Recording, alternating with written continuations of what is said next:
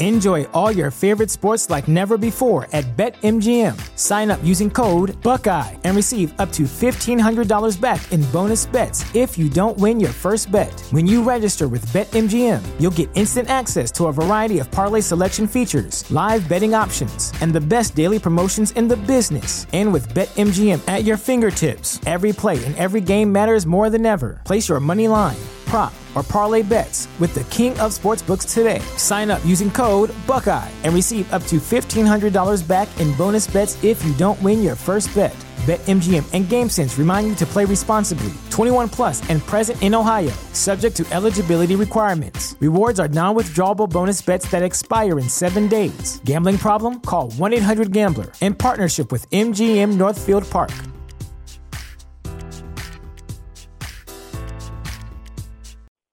You have one unheard message. Hi, I was calling Current, the influencer marketing platform, but I think I just got redirected to a bunch of people listening to a podcast.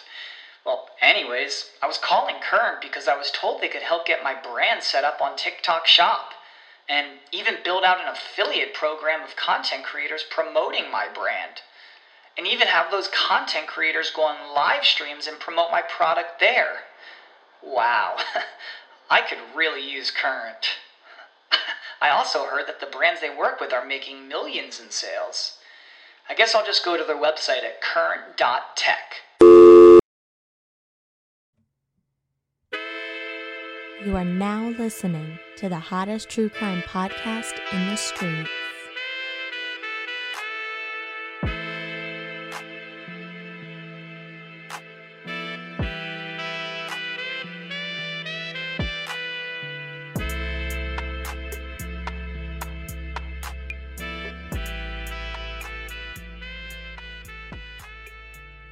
Why, hello, and welcome to another episode of Affirmative Murder, the Equal Opportunity True Crime Comedy Podcast. I'm Alvin Williams, joined as always by my partner in True Crime, Francel Evans. Oh yes, wait a minute, Mr. Postman. Yeah, man, I'm the mailman. Can't you tell, man? Gon' post to What up? Not much, friend. How are you doing, sir? Pretty good. It's a bit chilly out. Oh, it's here. It's Yeah. here. Yeah. yeah, All yeah. the talk is over. Uh, You know, there's not going to be one last kind of hot day or something. I think it will. It's. I, I think know, it will. It's when I woke when I walked outside the LaBelle out this morning, I was like, whew. What time was that? Um, like nine. Oh, okay. Luckily, I had my uh, affirmative murder, uh, good vibe sweatshirt to keep. You got yours? So, yeah, yes, yes. Mine just mine just was uh, shipped yesterday. It just shipped? Yes. I was like, "That's what's going on." I should have been. I, now I got to call him because I'm like, "Hey, man, look, I should have been first. I don't see how you could uh, justify that being the case. But like I said, I walked outside. It was you know it was perfectly warm and cuddly and snuggly and highly fashionable as well at the same time. It was kind of like the best of both worlds. So it- you know I am prepared for these cold winter months. Uh, luckily with my with my fresh new merchandise. Uh, but other than that, how are you doing, man? What's going on with you? How's things down at the uh, PL? Um, same old. Same old. Ain't nothing new. Ain't nothing changed. the huge. Uh, uh, it's still uh a hellhole. okay, I would wow. say. that's, Um, that's a description. but That's a description. I'm here. Have I'm- you I'm- have the have the processes of uh, sh- you know ha- ship handling and and funneling through these ballots ha- happened yet? What do you mean? Are you guys dealing with that? Yeah, Like, yeah, yeah, yeah. Do yeah. you go and like open up the box and get the? Is The that blue is boxes? that the job of the is that the job of the post of a postal worker? the blue box? I, I, they're like the federal boxes. Like I voted on Friday and I had to drop it off to like a official government box. Do you go? Is it or not you specifically? No, is that, no. Is that like handled by government officials? I think guess? so. Yeah. Okay, so that I so haven't seen. it. I don't know what that box So is. what's the whole thing of? Oh, I guess they mean because some people will be dropping off their mail, their votes into the mailbox. in the mailbox? Yes. Okay, well they have also have official voting boxes. Oh, okay, I haven't Yeah. seen those. Like on the state government website of whatever state you're living, They'll tell you the they'll let you know the closest ones, and you can go and just drop it off in an official voting box. But some people are stamping up their uh, mail-in votes and dropping them off in the mailbox. Yeah. and then you would that be the job of the postal worker. Yes, Okay. that's how that works. Yeah. So how what have you experienced? Like, is there like a government official on hand? Like, oh, what- I don't know anything about that. you haven't you haven't had to handle any of them yet? Mm-mm. Wow. We've the only ones I handle is the ones that come in from that just go through us. That They put in. People have them out in their mailbox. I'll take Well, them. what do you do with them? just put them in outgoing mail, and they do I, I, I it's a bin The you higher go in, and then they send it downtown. That's where usually all okay, mail goes. that's what I was kind of wondering. I was Yeah, like, what is goes- the what's the what's the like transit system? So it's like Yeah, it somebody- used to be well when it's first the whole mail-in ballot thing first started. We used to have to separate it from regular outgoing mail. That's what I would assume would just Yeah, but case. now it's like they change rules every day. We get new. We got a new postmaster already. We just got a new one like five months ago. Oh wow. Um, so it's like it's, stuff is always changing. Like different postmasters have their own little thing they they focus on most. Oh, the different tactics. yeah, because okay, their they always they always jump around. Like the first one we had was from Seattle. This one is from like Virginia. Okay. they all they jump around. But anywho, um, yeah, we used to separate them. Now we just they all go together and they they handle it downtown. That and that's like and a messy system. It is a messy system. Okay. Nothing. I'm not even going. I'm not even going to bash. So I'm not even going. It might backfire. so I'm not even going to say anything. But other than that, I'm good. I'm here. Um, did you watch the debate? I didn't. No, man. I caught some of the highlights. Uh, that dude's nuts, and um, I think I think they're both just kind of meh. Yeah. Actually, no. Let me take that back. Joe Biden is meh. Donald Trump is an insane person. Um, so that's kind of the battle. He might be the devil. It's very much. I, I, it's, you know what? He's not the devil. You know what it is? He is so blatantly out for self, and yet he's convinced all these people that you know he's their guy and he's out working for them. And then you know he's spreading these conspiracy theories, and then every day he spreads a new conspiracy theory. A, a new thing about him comes out. I did want to mention. I think I brought this up to you before. I don't know if it was on here or off air.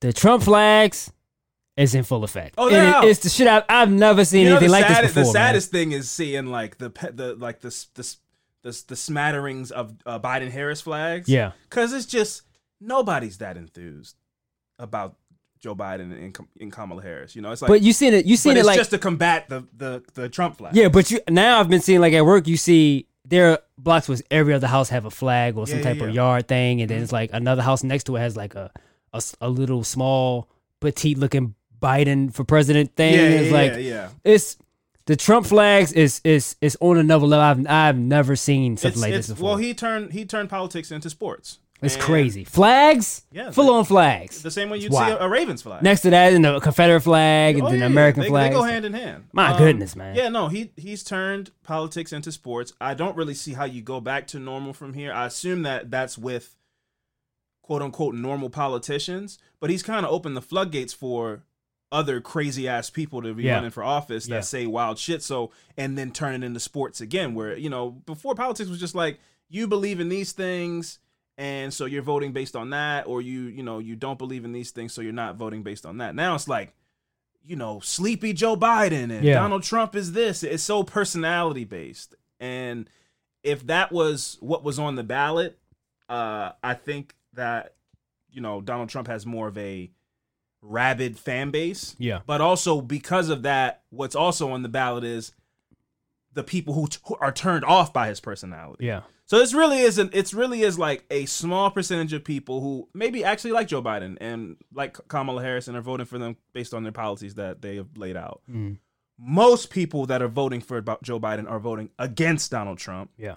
and then everybody who's voting for Donald Trump is all the way in. It's there's nobody like anybody who's undecided at this point. I don't. I'd love to hear from you. I'd love to hear like what your reason for being undecided is. But I feel like if you're undecided at this point, it's like I find Joe Biden to be terrible, and I find Donald Trump to be terrible. Trump. Well, they mean, went they Joe went at like Ice Cube because he said he wasn't voting for Biden. Well, they went. but At, it- they went at Ice Cube for a lot of reasons. yeah, but I feel like they were saying like, well, we need you to vote for this person, so this person doesn't doesn't matter if you don't like Biden's he- policies, but we need you to vote for him so this other guy doesn't get in. yes, I f- and, and I don't think that's a that's a legit argument to make. It's not. And um, you know what? We're here. Let's talk about it. The, the election's like a week from now, so we can talk about all this shit. I don't, whatever.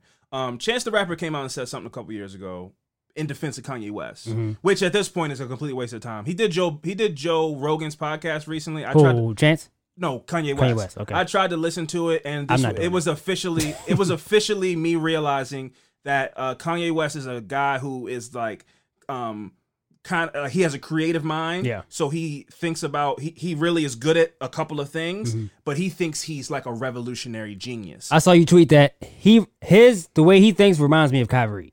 Yeah, in a way. It's like you you say a whole bunch of shit, but you didn't really say anything. Exactly. And that's what the whole Joe Rogan interview was. Mm. He was talking about the Star Wars prequels. Joe uh, Rogan tried to give him an out on the um the uh slavery was a choice kind of thing, which everybody heard the clip. And Joe didn't- Rogan turned it into like he, he was talking about well, you were talking about contracts, right? And people took it out of context, and it's like everybody saw the video, man. Like, don't try to gaslight people into thinking like we over we jumped the shark and misconstrued what he was trying to say. It's on the person's words and the person who's saying the things to make sure that they're conveying what they're trying to say uh, properly. If they don't do that, the onus is on them that they said something wrong. It's not like, oh, we heard it wrong. So, but he tried to throw him a fastball though, right? He tried to say, No, here. no, it, Joe- was, it wasn't like, oh, No, here, no. fix it, what you said. No, he was like, "You Oh. said it. I know it." He was Oh. like, "I know it. Okay. I, I know what you try." It, it was almost like, let's say I go, um, if, like say, let's say a little kid, eh, you know, let's say Sophia, you guys are out in public, Mm-hmm. and and she, she sees a dude who maybe like had a scar on his face or something like Yeah. that, and she goes, "That man's scary looking," Mhm. right? And then he's offended, and then you go. No, Sophia, what you meant was he's scary looking because he because he's so in shape and um he looks like he can really fight really Oh. well. And she goes, Yeah, yeah, Yeah, that's yeah, not what I that's, meant. That's no, but like she's like, yeah, no, that's what I meant. oh, okay. Oh, you give her an out Oh, okay. to not offend. To not defend. Got you. yeah, Okay. so he gave him an out, and then most of the time Kanye West was just talking over Joe Rogan, and Joe Rogan was like, "Yeah, all right, man, cool." Yeah. He brought up those little ugly shoes and all that stuff. My point is, Chance the Rapper, while Kanye West was just newly going into what is this dude talking about territory, Mhm. uh, Chance the Rapper was like, "You know that uh, if you're black, you don't have to vote Democrat, right?" And people killed him, right? Everybody knows that. Chance, what are you talking about? Why are you just defending? uh, Kanye West by just saying stupid things. But what he did was he shined a light on a very true thing. Because a lot of black people do just vote Democrat because that's just how that they've been voting. Their grandmother voted Democrat, their mom voted Democrat, and all this kind of stuff. He got killed for that. But it was some truth to that, right? Ice Cube was basically all he was saying was, um, I don't care Democrat or Republican. I'm looking for what the policies are for black people. Yeah. Now, my whole thing is, I don't want Ice Cube making decisions about how the country's governed for black people at all. Yeah. Make your mu- your movies and write your rap songs and be for the people. That's cool. Fist up. But the president shouldn't be calling Ice Cube in to have meetings about policies. Yeah. Right. But I think Ice Cube really, you know, he thought highly of himself, which that's fine. And people killed him because he's he uh wanted to work with whoever's in power. Because what happened was he said he reached out to the Democrats and they said, let's wait till after the elect the election. Mm-hmm. And the Trump administration was like, yeah, come on, come, you know, take some photos, you know, da, da, da, da. And what happened was his his intentions may have been pure, but he got played. They as soon as he the, the meeting was finished, all these different surrogates for Trump were like, "Thanks to Ice Cube for being, Oh, yeah. you know, right on being on Trump's team." You're, and he was like, "Whoa, whoa, whoa!" How didn't you see that coming? because I think he just thought he was gonna try to, you know, push through some policies for black people. His intentions were pure, right? Mhm. And then he's on the internet getting killed. And I'm like, Ice Cube has been a revolutionary since the '90s. That reminds me of the Jay Z thing. That's a whole different. When he tried to the whole NFL thing. Oh yeah. Yeah, I mean, yeah. it's like um, there's a lot of people who um try to pick up the baton, I get it. and they might not be the guy to pick up the baton. yeah. I don't think Ice Cube's the guy to like lead the revolution. He can Yeah. he can disseminate the information or br- or b- shine a light on the person who is supposed to lead the revolution. But Ice Cube should not be brought up to the to the White House to talk about policies for black people. And what that is really is that's what Donald Trump sees black people as. Just entertainment, like la- laughing, funny, eh, rap, whatever. That's why you only see Kanye West and Ice Cube and Kim Kardashian and Jim Brown and Ray Lewis and you know, where are the people who like are out speaking to the people Yeah. who are who have committed their life to this, not are entertainers who are like, you know, man, black people having a hard time. I think you should give us jobs. And he's like, comes up there, he's like, okay, cool. We're gonna give black people jobs. And you know, I get it, but that's a different viewpoint from an entertainer than a regular African American citizen. oh, absolutely. Because the life, the lifestyle is different. They Yeah. already, they already, you, got people that are struggling. You can, you can have Yeah. the you can have the emotion of it, but like I don't know how much you really know about the day to day struggles of a black person. That's absolutely yeah. true. But um, same thing with Fifty Cent. And I think Fifty Cent kind of got attacked with the whole the, the PC uh, movement and the woke movement is is very. There's no room for really joking. Mm-hmm. And I think 50 Cent was making a joke. He's saying, I'm rich and I don't want to get taxed 62%. so I'm voting for Donald Trump. Yeah. And then it's like he's a he's 50 Cent's a kill- racist. kill for that, yeah. yeah, it's, it's it's really and I don't think it's as serious as people. Um, there's a lot of black uh, conservative people who are acting like they're martyrs, like black people are throwing bricks at them for voting Republican or Yeah. whatever. And I mean, aside from you getting clowned, like I definitely think it's you know if you if you are a uh, a loud uh, black conservative in this climate, you definitely are getting clowned on for the most part because it's like, what are you doing? But a lot of those people, like I said at the beginning of this whole thing, are just like, no, man, black people, Democrats are for black people and Republicans are racist. And that's kind of the way that the system has been disseminated to people of color from any walks of life, you know, Hispanic or whatever. Now, I'm of of the belief that fuck them all. you know, vote for your interests. And I can't fault anybody who tells me um, I own a business and X candidate is, you know, gonna lower taxes for business owners and whatever. I go, okay, cool. But when you start getting into conspiracy theories and Joe Biden drinks kids' blood and Donald Trump is he Russia has uh, tapes of him peeing on people, I'm like, what? What are you? Why are you voting for the person? That's where I'm at. Now, the reason I'm voting for Joe Biden is because I think Donald Trump is an embarrassment and he's abhorrent and um, he says really inflammatory things that I think could be dangerous for this country. And there's people that got to go lace up their boots and go fight these wars that he's talking about.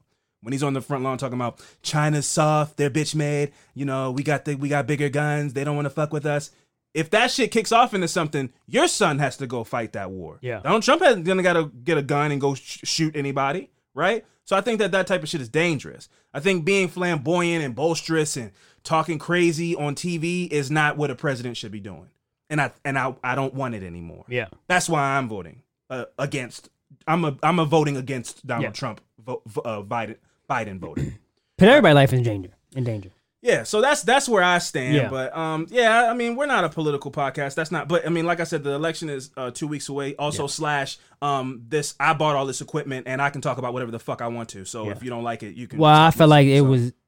We are African American people, and I feel like we I- we should have brought it up and talked about it. It's- Uh, it's Even if people don't want to hear it, I mean, you can. You, we'll put a description. You can skip this part, Yeah, but sure, I won't do that. yeah, But but I feel like yeah, we yeah. should we should speak on it a little yeah, bit. for sure. But um, in in other news slash just another just to move change topics. Yeah. Um, because we were talking about your job and everything like that. I would like to know what was what are some of the key moments that you when you realized that you aren't young young anymore.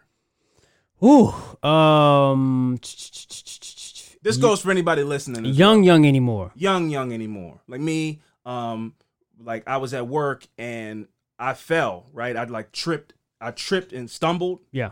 and like nobody laughed. Hmm. like people were like oh man are you all right? But it's like i think it's it's like oh you might have got hurt.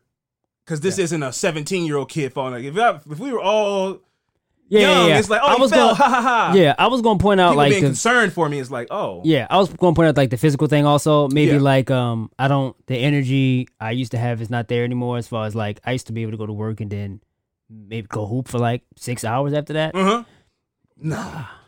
I, I ruptured my Achilles doing that. And that gonna was also another day I recognized. But also, it's some days I might, you know, I used to just like, I almost, I used to practice like when I wake up, I used to try to like put my hands back behind my head and do the, the ninja kick out of bed.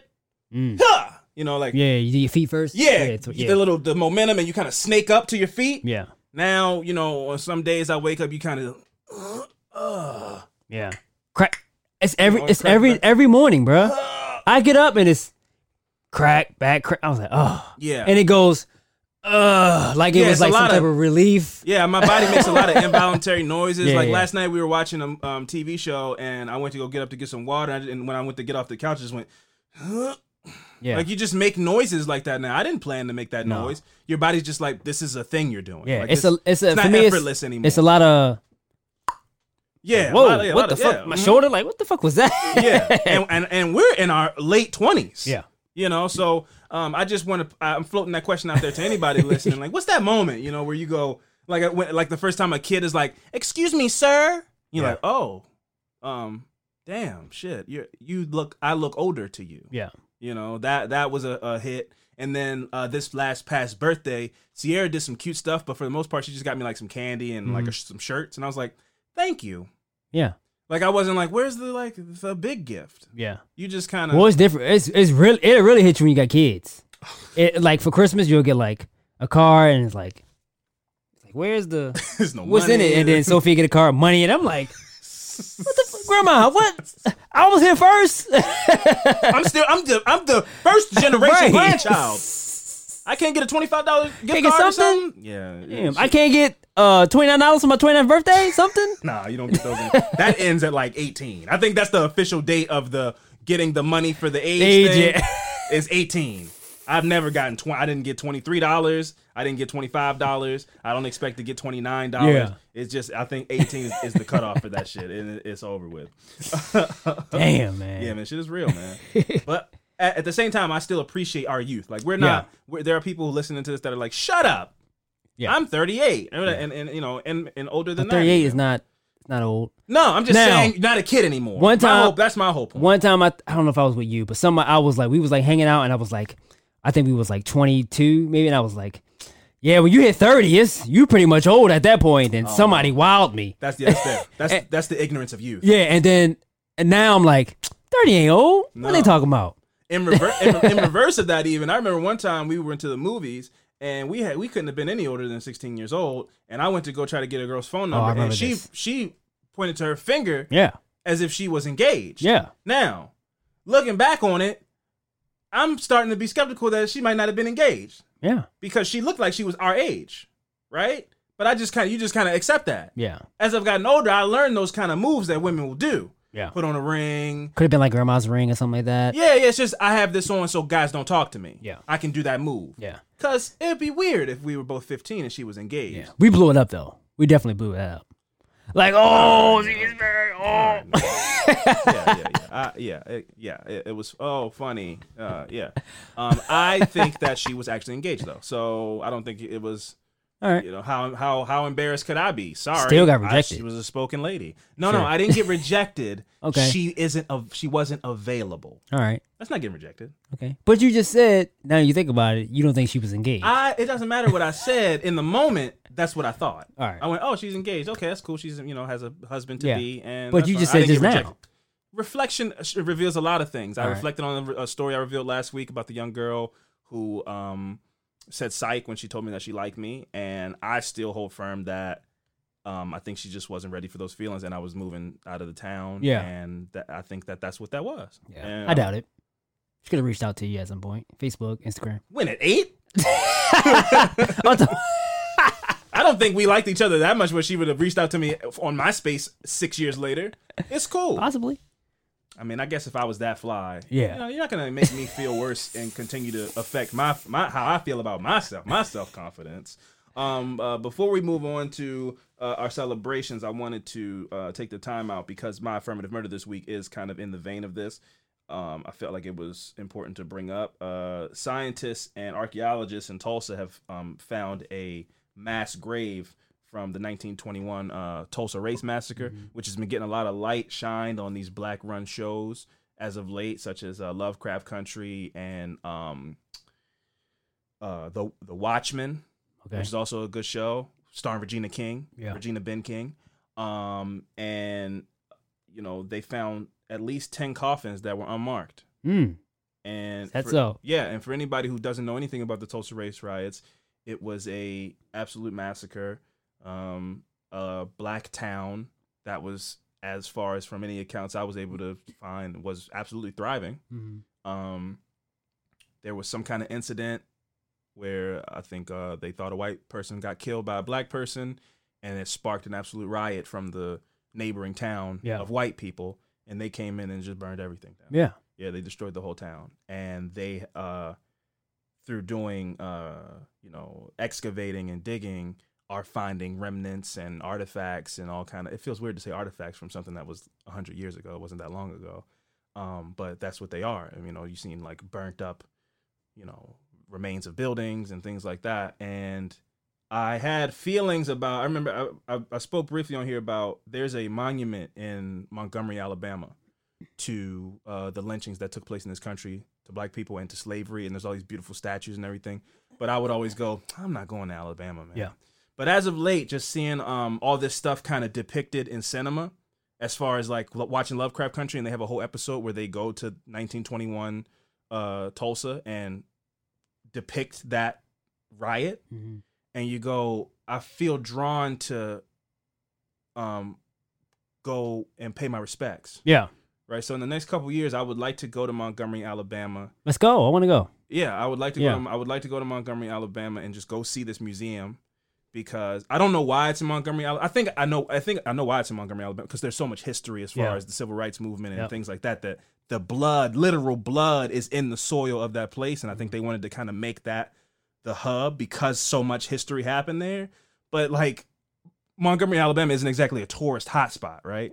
But that's no reason for me not to go pay my respects. Yeah. And to anybody who lives in Oklahoma or near Oklahoma, I don't think I don't think that there's any kind of Tulsa, you know, uh, um, um, like commemorative area or museum or something like that. But if there is one, I would like to go pay visit to that too and just walk those streets and experience that. I don't know. I just feel called to that kind of thing. I think that you know we discuss on this a lot about how you know, like how far back do you know on either your dad or your mom's side? Like how far back can you go? Like a grandparent where outside of great, you go this she was a, a seamstress or her name was this or his name was that.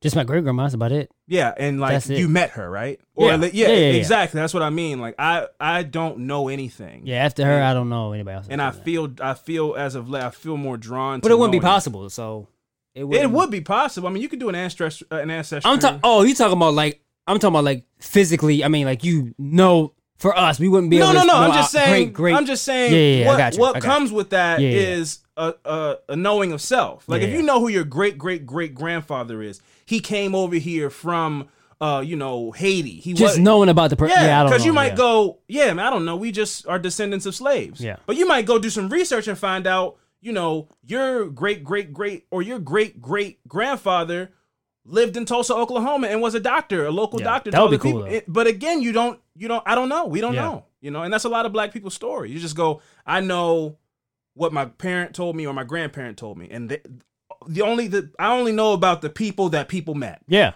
So if you're by by the time I was any kind of real age, my great great grandmother was dead. yeah, I remember maybe meeting her a couple of times at some events, but it wasn't it wasn't like she was like my mother Floris, and then you pass on that. yeah. Like there's no, it doesn't go any further back than great great for me.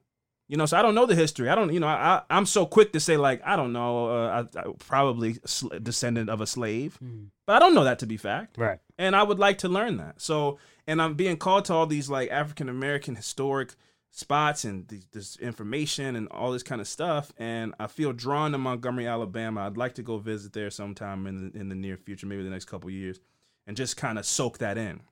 But it- how can you find that out though? Like by taking like one of them 23 and Me. You can do a 23andMe, but they also have like Ancestry.com, Oh. which I don't think they do any genetics. They just go off of your name. name. Okay. Yeah. Now, the difficulty with that is if you are a descendant of slaves and you came over here and they changed your name at a plantation, that's deep diving Mm. because they might only be able to go back to great so great. Yeah. It's like your the Williams name, we traced it back to John Williams. He was a slave owner and he changed your great great grandfather's name to this, to Williams. So we don't know what your original name was. Mm. So that's where you run into trouble. Same thing with Native American people here. You know, they were But how do they match that with people named Williams though? How does that? How does that even work? Well, it's all it's all it's a family tree. Okay. So if you if your family tree only goes back to your great grandmother, right? Mhm. They find out who your great great grandmother is, Okay. and then they find out who her parent is. you And said then you said names, so that's what threw me off. Because I'm like, it's it's more. You're not the only person named Well, I mean like, names and of your your lineage. lineage. That don't Okay, gotcha. like Okay, any- yeah, any I'm about to say- Williams. yeah. Yeah, you know, they'd be like, who's like your a dad? trio of Williams, and yeah, it's like yeah, you no, just yeah, yeah, no, Ricky Williams, yeah, no, Hayley Williams from no, no, no, it would be like who's your dad, Yeah. and then who's your dad's dad, and then who's your dad's dad's dad, Yeah. and then keep going back to that, and as take it back as far as they can take it. So anybody who has any re- uh, information on that kind of stuff, I don't, I've never really dealt with Ancestry.com, but I would like to be, you know, put down with that and really understand how that stuff works and um, take that journey because I, I- you know, I and I feel like it it it's like an institutional programming thing that I always my whole life I just go when you know whenever like you know you're 15 I went to like a predominantly white school and they're like you know, oh, I'm German. Uh, I'm uh 25% Irish and French and this. Yeah, what about yeah. you? I'm just like, I don't, I'm I'm, black. black. I'm black, Yep. and I don't know, man. That's my, it. my grandfather's from Virginia. I don't know. Yep. And then to yourself, you go like, I don't know, slaves. I mean, probably just slave. You just go back to you're a descendant of slaves, Yeah. and it's that's so defeatist. Yeah, I'm black. Yeah, So, like your history says so. It tells you so much about like what's running through your veins. Like, Yeah. what greatness is running through your veins. And not to say that slavery, those people weren't great. I mean, they, what they what they dealt with was some of the most torturous things. Like chattel slavery is one of the worst things that ever happened in the world. But those people were also more than that. yeah, help know. build this country. Exactly. But also, like, what if my great great great grandfather was not uh, just a slave, or maybe wasn't a slave at all, but like played the fiddle? Yeah. Or was a great guitarist, or was really, you know, he did radio, Yeah. right? And then you go, maybe that's why That's I why like I'm to do. yeah. You know, you- you- those things can help you help you really understand yourself. Yeah. So I'm really interested in taking that journey, and if, if anybody has any information about that, I would love to um really dive into that and really explore. But um, let's get out of that. You know, we've been rambling a bit. I had some um, suggestions for some TV, but I'll make those at the end uh, because, Fran, uh, we have some celebrating to do. Hmm. Um, Okay. you know, it just keep you know, and, and as much we appreciate it, man. People keep coming. People are you know enjoying the content. Yeah. Fran on film. People are really enjoying that. It's it's a crazy wild. Yeah. It's, it's a fever dream of excitement and confusion and fear, and people have really been enjoying that, and I hope they continue to. Yeah, if you have, if you guys know any producers, let them know. Call them. Just direct the movies. I got ideas. You, on uh, the you shelf. oh oh you definitely you definitely have ideas. I'm t- I'm a I'm a pitch I'm a pitch some of these movies, man. I'm gonna sell them, and then they can do they can change them as much as they want once I get my money in my pocket. they can do whatever they want. Once, They can once change once it. they pay you. Yeah, this is this is the idea. You do what you, you want to pay me. Uh huh. You can have it. You can switch it as much as you want. Yeah, you oh you just laid out the you laid out the foundation. foundation down, of it, yeah. and then they can change They it can up change however it once the check. Once I get my check, I respect that. they can call me when they want a new one. I, I got them on deck, man. You do have them for days Yes. for sure. I would love to uh, see, um, as far as a friend on film, every every once in a while, maybe we'll start doing just like just make up the whole thing. What do you mean? The title, The whole movie? yeah, like the title, everything. Oh, As like a- my own title? yeah, like a Oh, whole yeah, movie. yeah. Uh, you know, but we'll get there. We'll keep doing what Yeah. we're doing, and maybe we'll do. I gotta keep it limited because I gotta make sure that the title that you give me sticks with the it connects with the movie. Got it. But if I get my own, oh, You can go crazy. I got ideas in the notes. So Crazy. we've been getting uh, that. Ter- that terrifies me. So we've been getting tame, Fran. You haven't even really gone full unleashed. You've been keeping your ideas kind of tame because you have to stick to the title. Of the- yeah. Wow. I came up with a movie yesterday and I was like, I can't use it because of the, the title that you give me. I can't. So I just I just keep it in my notes. Wow, wow, Yeah. wow. I didn't I had no idea we were getting like a controlled tame Fran. Yeah, man. That- I that- find something and I let it go, and then as throughout the day, I go, oh, bang, yeah. It's pretty cool. I never know I had that talent. I'm glad that I'm, I'm glad this podcast can help you uh real have that self realization. Yeah. All right, so as, uh, let's get into this, man. Uh, as far as celebrations go, where are we starting at? Last week we ended. The last person that we did was Tess of Alaska. Boom. Okay. So also, hey, we shout another shout out to Tess of Alaska. I hope you're I hope you're holding things down over there and uh, you know uh, keeping those bears in check. Uh, up first, we got Sage. No Sage. last name, no initial, just Sage. I like Okay. that. It's very earthy. Yeah. I bet she shops at Anthropologie or they. I don't. I can't really see the picture. I bet they shop at Anthropologie. Shout out to them. Uh, next, we got Shanna H. Shanna H. Now it's only one N, so that could be Shayna. So either Shayna or Shanna. Okay. Shout out to you either way. the other, yeah. Both in the same. Maybe you maybe you go by either one. Uh, up next we got Brittany W. Not Brittany. Celebration. Brittany. Uh, shout out to you, Brittany, and thank you for the support. Up next, we got Elise K. Shout out to you, Elise. Thank you very much for your donation, and thank you very much for your support. Up next, we got Steph E. Shout out to you, Steph E. We appreciate you greatly. Thank you. Shout out to you. There's no picture. She didn't even have like they have like default ones of foxes and whatnot. Nothing. Up next, we got Rebecca W. Shout out to you, Rebecca W. Thank you very much. You are a serial killer, and we appreciate it. Serial with a C, of course. Up next, we got Alicia S. Shout out to you, Alicia S. Thank you for your support. Your picture appears to be black and white. It's very noir of you. It's very artsy, and we appreciate that.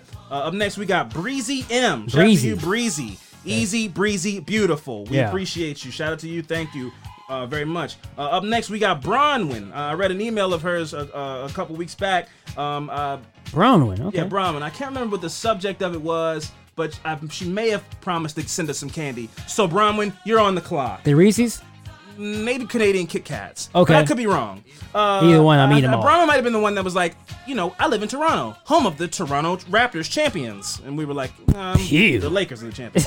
um, but shout out to you, Brahma. Thank Shout you for the support, and we gr- appreciate you greatly. Up next, we got Helen H. Okay. Shout out to you, Helen. Hella H? Hella H. Oh, Hella. Oh, No, wait, it's, what is it's it? Helen. Oh, okay. Helen. There's nobody named Hella.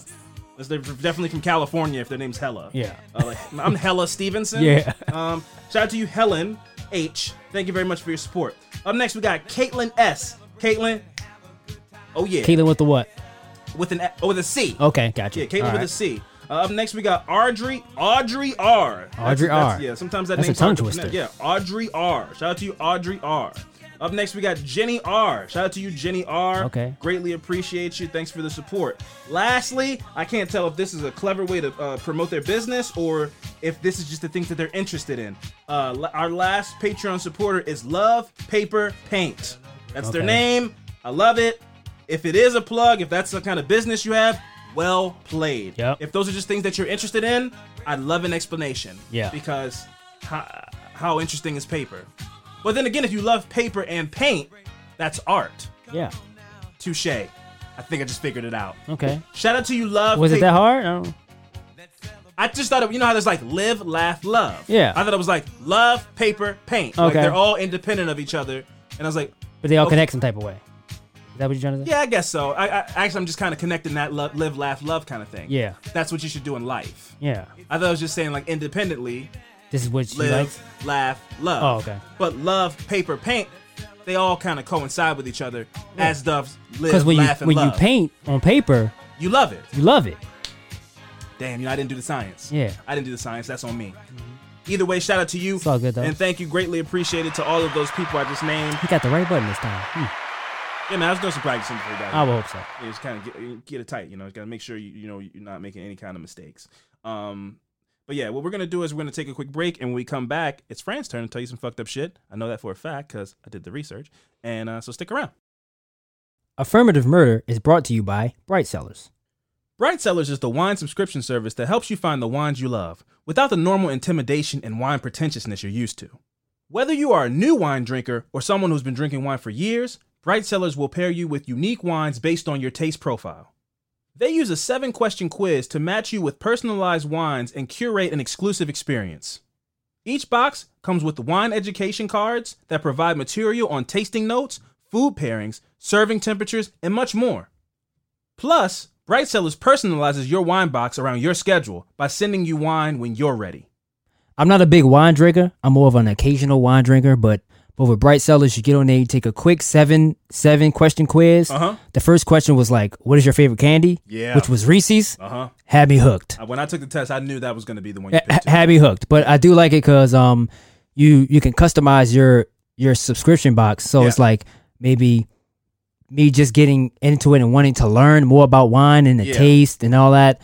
You can do, I do like I'll try to do like one a month for me Sure, and you Steph. don't want to hoard boxes. Yeah, I don't want a whole bunch of wine. Um, but they got these these cool cards where it tells you where it's from. Yep. Mm-hmm. What pair with it, the taste is in it, the name. I like the cool names. I'm just trying to learn about wine. So when I Yeah. s- speak to these higher up people, Uh-huh, yeah, I can say the names, or I can when they say it, I know what they're talking Have about. you had a Hazel Air? yes, yes. Before before Bright Cellars, 2019. before Bright Cellars, they they'll say a wine name, lost. Don't Yeah. know what it's talking about. Don't know nothing about the taste. Now you know ones people might not even know about yet. But, but Bright Cellars is super dope. I love it now. I'm really getting into wine. I think anybody should. I recommend it to anybody. Yeah, for sure. I would say that for me personally, wine always seemed like, oh, that's for rich people. Yeah. But what Bright Cellars has done is they've they've simplified that and made it accessible to the average person who just wants to develop their palate, learn about different complexities, different varieties, and really get an education on wine. And it doesn't feel so exclusionary and elitist. Yeah. They- made it feel like that anybody can drink wine and develop their palate and learn about wines. And you know that's really big because you know when you hear the word wine, you think about you know fancy this and gowns Yep, and all this kind of stuff. And it's like, no, you can just, it's a pandemic right now. You can just drink wine in your house. You can learn about wine and you can just be in your pajamas drinking wine. It's not this fancy thing that needs to be, you know, taken so seriously. They've really made drinking wine fun See, I'm usually a, a white wine guy, for sure. but with Bright Cellars, they make you step out of your comfort zone. Yes. And we are. I am now trying um a Pin- Pinot Noir. Ooh, fancy. Yeah, Pinot Noir. The name is actually Hazel Air. Uh-huh. It's the name that's on the card. It has the black cherry, raspberry, vanilla, and earth. Uh huh. I like the cards that come with all the information on them. They really help that if you're having guests over, you know, if if um, you're having a wine that is goes well with uh, chicken or goes well with meat or goes well with uh, your charcuterie with cheeses and, and different types of fruit, it kind of lays it out. It, it really is like wine for dummies. You know, these cards really break it down for you to have your best possible wine experience. Yeah.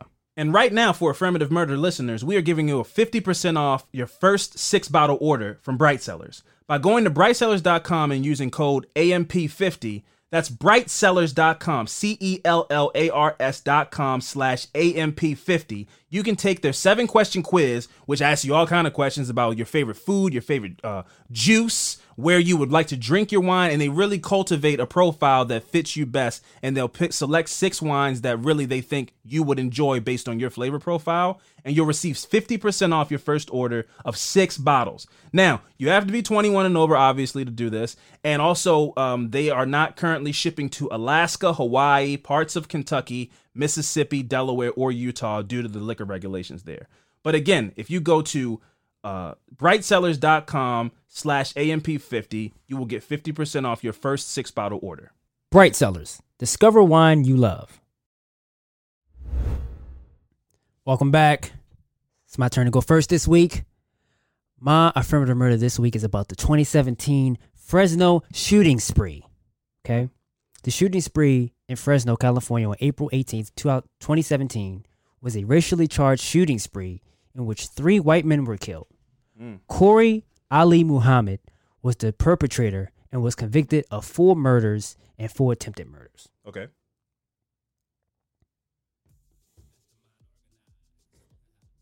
What is that? This is Background music? my background music. Okay. Bringing the production value this week. Okay, cool. It's my Uh, background music Respect. of your boy Who's this? Kali Sufi Mastermind. They call him this. That was his album name. His Is name this was the guy who's B uh, God story Max. you're doing? B God Maxon. This is it's his rapper you name. just said so many things. Who is this? Is this the guy whose story you're doing? Yes. He's the guy who kills people. yes. Okay, This what's is his name again? This is his album. His his name is Kori Ali Muhammad. Sure. His But rap his rapper name is Kali Sufi Mastermind. No, no, no. That's the album name. I'm sorry. Kali Sufi Mastermind is the album name. His rap name is B God Maxon. Wow, that's a lot of things. This is his song. His first track is called What's it called? I Can't I Can See. Uh, that's good for him. That's a, that's a great that's a great privilege to have. You, you hear those lyrics? Bent rims? So I can see it in your eyes, haters. That's what he said. Wow.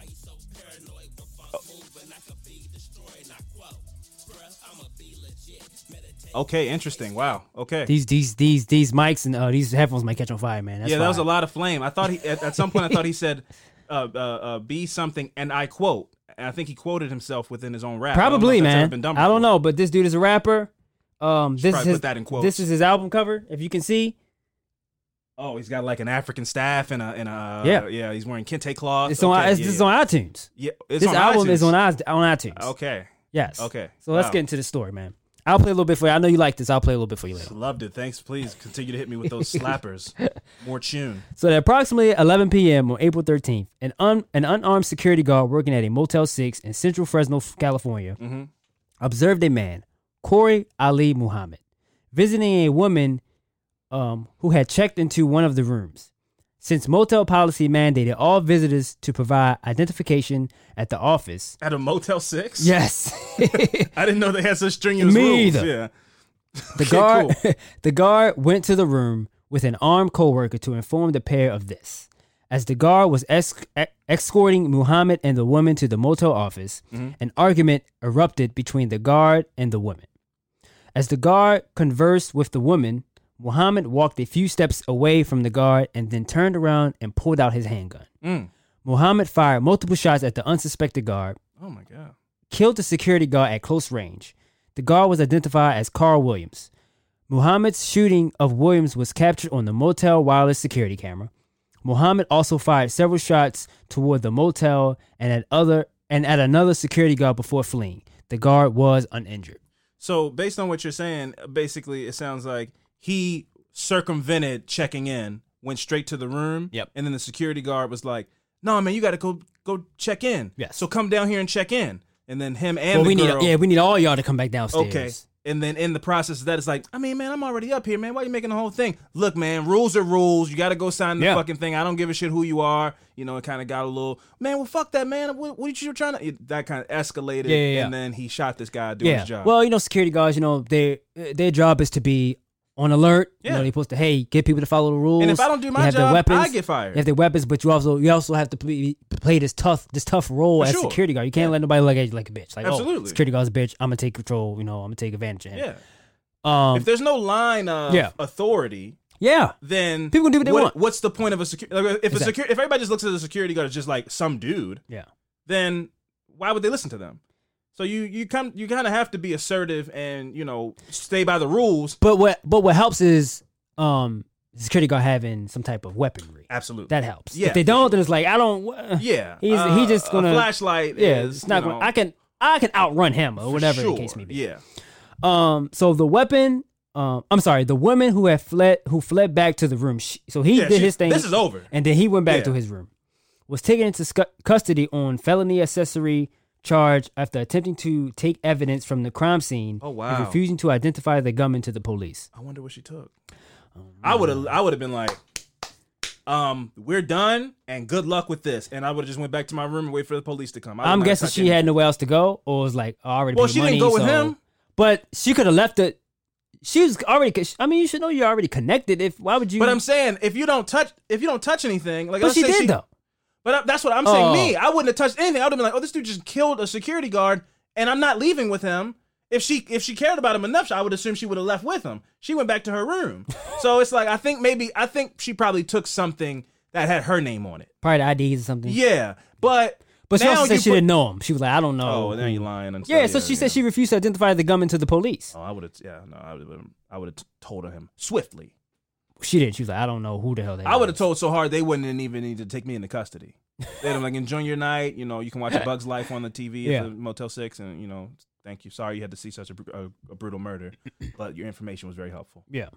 So according to investigators, the gunman escaped police detection at the motel by fleeing south to a nearby 7-Eleven and hiding out on the store rooftop.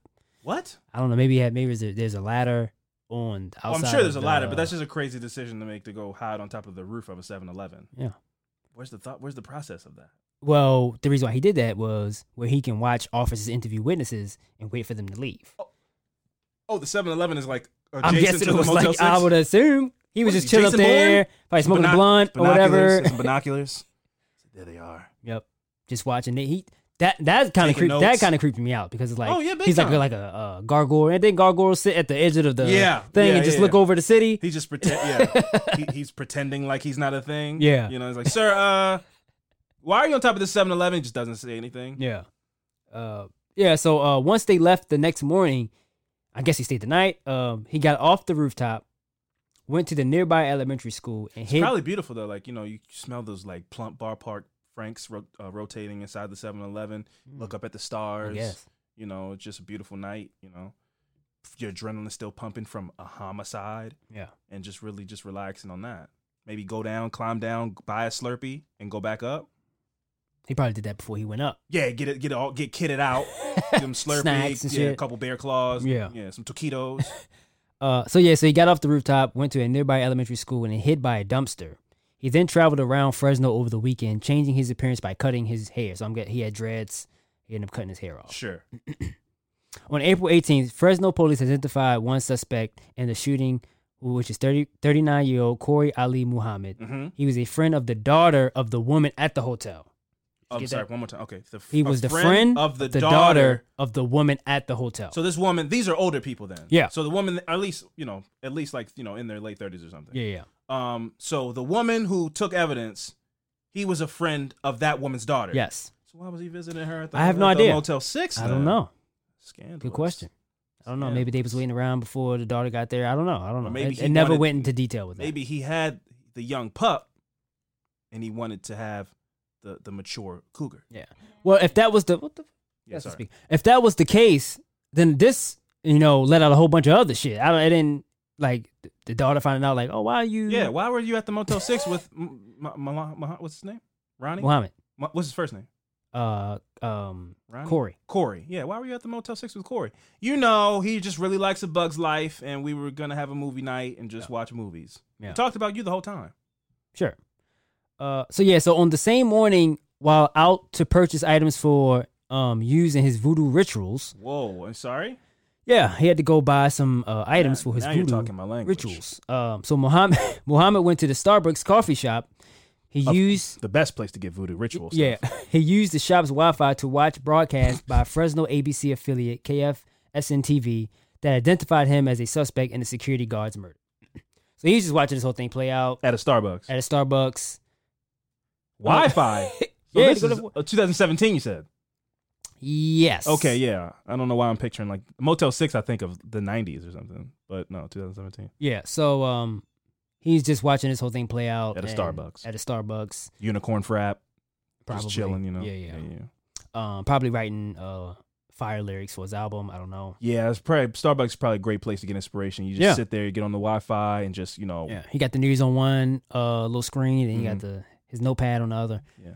Um. So after being identified as a suspect in Williams' murder, Muhammad decided that he would not go down for one murder, and that he might as well take out as many white men as he could. that's one way to look at it. Yeah. Like I'm already. So I'm going to already jail. going to jail for life. Yeah. I might as well really get the most out of it. Yeah. So Why just go down for one? yeah. So as you can see, Wow. he's already had like this racial uh this thing he going on with white white people. So he doesn't Sure. like white people. So it's like, hey, I already So that whole motel thing was just like a kick over the edge. Like, I Yeah. already don't like you people. And then this white man is talking to me about rules. Yeah. And I have to sign in because somebody could be dangerous and have a, a weapon. Do I is have in- a weapon? Everything's in quotes. Yeah. Do I have a weapon? Yeah. When the honky and the man is trying to hold me down with their rules and such. But I wasn't dangerous. I was just trying to watch a bug's life. And then he's coming to me with all these rules. So he had to go. Yeah. With his trying to control us all. And he goes into that whole thing. Yeah. All, all the time for 100, 400 years. Yeah. At the, on top of the 7 Eleven talking to himself. Yeah. Yeah. That could I could possibly went down in the motel. Oh, that might have been like, the, "Oh, the, how the argument. That might, yeah, that might have been how the argument was. Yeah. It's like, look, man, just sign the fucking paper. Oh, like you wanted us to sign the slavery papers 400 years ago on the auction block? What? Look, man. Yeah. Uh, Once upon a time is on. I'm just trying to go back and watch my ABC show, and then he he snapped. Yeah, so it was just that dude. He already had a short temper. He already had these this this this revenge off on white people. So it was just like, oh, I'm about to just Get them all. get them We'll all. Get as many as I can. got get. him. Mhm. Now I'm about to just just go and just get them all while I can. Yeah. I'm already one for one, so I might as well just be one for He's six like, more. He's like, get them all. Get them one, one. Come one, come all. Yeah, and his It's- lyrics. It's a, it's a slaughter of the snowflakes. Probably. You know, it's just like at the Starbucks. yeah, He's I angry. see. I hate us. That's Yeah, that's angry, but then he gets inspired. Yeah. Um. So he hours after um the identification, several shootings were reported in downtown Fresno. Oh, Jesus. Muhammad first approached a specific, a Pacific Gas and Electric Company, which is B, PG and E Oh. utility tr- utility truck. The reason that's funny is because ours is BG and E. Yeah, yeah, yeah, yeah. yeah. And and and after I'm like, is that how it is? It's Everywhere? everywhere. I don't know. I don't know. So utility. Um. So he approached a PG and E util- utility truck, um, at approximately 10:45 a.m. and fired four shots into it, Oh. critically wounding an employee seated in the passenger seat. The passenger of the vehicle was identified to be Zackary Randalls. The driver of that truck was spared from being shot. Why did he sp- was spared from being shot? Because the bullets just didn't get. Oh, because he's black. Since Muhammad deemed him Hispanic and thus not white. Oh, that's a lot of attention to detail. Yeah, it's it's been a it's so another calcul- occasion. That's, yeah, that's that's that's he's that's easy. he has a targeted Yeah. targeted. He's looking for, and this happens again. Also, the Yeah. same exact thing happens. that's again. super evil. Be like, yeah. And I'm gonna. No, Never you know what, man? You have enough melanin. I'm gonna let you. Well, he live. got, but also that guy got lucky too because he shot into the car. Yeah, He could have still been hit. but that means he went. he up didn't to, finish like- him off, Yeah, he went up to like do an execution Yeah. to the people in the car, Yeah. and then saw that this guy wasn't white. yeah. That's crazy. Yep. So the driver managed to drive away unarmed and took Randall to the Fresno Police Department headquarters. Um, before I get to the next sentence, I was like, why would he drive Yeah. to the I was about to ask. where he alert, he alerted off um, officers. Randall's was taken to the community regional medical center where he lay died. The guy didn't know where the um The hospital police. was? I mean, yeah, the hospital was. That's Okay. why he went to the police station. Um, which which kind of weird because it's like, how you how you know where the police station? Was? Yeah, I was So gonna it's ask that as well. I'm glad you asked that question. I, I didn't want to make assumptions. I- About, I didn't I don't He's been there before. I don't know. I feel like you would you would know where the police uh, a hospital, Hospital was before way a before a police, police station. Yeah. I would think that, but I guess not. Uh, so in Muhammad's murder trial, the driver of the PG&E utility truck testified that the truck was in park when Muhammad approached them sitting in it. From Muhammad's facial expression, the driver said Muhammad had a cold, dark look, which the driver found to be um, unnerving. The driver nodded at Muhammad as a gesture from his window, to which Muhammad was unresponsive. Muhammad walked past the driver, the driver's left fender, and then stopped, looked into the truck again. The, dri- the driver told Randalls that he was suspicious of Muhammad's behavior at the moment. Mm-hmm. Muhammad then reached into his jacket, prompting the driver to immediately put the truck in reverse. Mm. Muhammad fired his gun a few times in the passenger side, where Randalls was sitting. As the driver was backing up, Muhammad fired one last shot, which hit the headrest of Randall's seat. Mm. Randall's Randall's told Randall told the driver that he was shot, and the driver called 911 emergency and drove to the police station because he did not know where the closest hospital was. Got it. The driver stated that Randall's lost consciousness on the way to the hospital station. So seconds after the shooting, um, seconds after shooting four rounds into the P- PG and E truck on North Van Ness and mortally I think um, that's Van Nuys. Van. That's what it is, Van Nuys. I think so. Um, and mortally wounding Randalls, Muhammad proceeded south to Mildreda, turning west. And Muhammad fired two more shots at a 59 year old man coming out of his house, but the shots missed. Oh, Jesus. So he was letting he was letting go. Um, the second shot hit a residential dwelling, um, on this other side of the street. Muhammad then reloaded his revolver in the alley between what is it, Van Ness? Van Nuys. Van Nuys and Fulton. Muhammad stated that he considered pursuing the 59 year old man, believing he had gone back inside his house, but changed his mind. Muhammad then turned on North Fulton Street, heading south, when he fired once at a vehicle containing a woman, her adult daughter, and her four year old granddaughter, but stopped shooting after realizing they were Latino. No one in the vehicle suffered any gun gunshot wounds. How is he making these decisions? I don't know, man. Luckily, he didn't hit somebody Yeah, in the car because he's shooting and then running up to these vehicles and, And- going, yeah. "Oh shit, sorry, Oops." Yeah, sorry. Thought you were white. Yep. That's crazy. Um, so Muhammad then walked down the opposite direction, where he spotted a man, Mark Gassett, walking out of the Catholic Charities USA building. He shot Gassett once in the chest, and he then killed him with two more shots after he had fallen to the ground. So he's hitting him again, hitting him, going up, proceeding, and then finishing him off. Yeah. Muhammad then reloaded at the bus stop and fired at three white men. Two of them escaped unarmed, but Muhammad chased down the third man, David Jackson. This sounds like a goddamn video game. Yeah, this is insane. this is like Grand Theft Auto, man. That's Yes. that's crazy, man. That's that's insane. Uh, so Muhammad followed Jackson, who was the heaviest and oldest of the three white men, of the three white men, excuse me, into the parking lot of the Catholic Charities USA building. There, Muhammad fired six shots, two that two that killed Jackson, two that struck parked vehicles, one that struck a nearby building, um, and a sixth that was apparently never recovered. Witnesses said that Muhammad shouted uh, obscenities as he fired, so probably racial slurs. Yeah, for sure. So officers responding to a a um, a shot spotter report found Muhammad running down the street and managed to arrest him. Now, a shot spotter, I don't know, do they have these? Are are those just? I thought those were just like military use type of um What are you saying? shot spotter. So it's like a it's like a um, a, a machine that can tell you what direction if there's gunfire, Uh huh. where direction is coming from. Oh, I so that's how they that. found him and where he was at, whatever location or Oh, street I he didn't was even at. know that was a thing. Yeah, but when I looked it up, it was it was uh, um it was used more of a military type of thing. Well, I like they uh, don't have them on like streets, I guess. I don't know. A lot of those, you know, you see. I never even heard of it. Yeah. I, I never, I've never heard of it Yeah, until yeah. now. But um, I, that doesn't surprise me that like some departments in this country might have some kind of equipment like that. yeah, yeah, yeah. You know, But that's how they found him and where this, the shots were coming from. shot spotter. Yeah, and that's how they arrested him. Yeah, So- alive. Yes, alive. Yeah. So during the arrest, Muhammad shot at Allah Akbar, several bullets and speed loaders um, for a 357 Magnum revolver were recovered from his person, but no Mhm. firearm was found.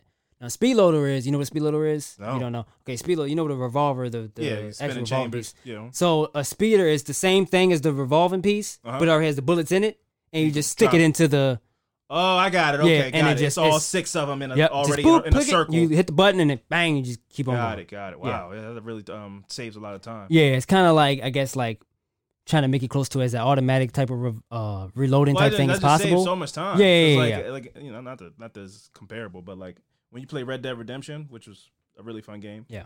Um, once you empty out your six shooters and you're in, I can't I feel like such a nerd.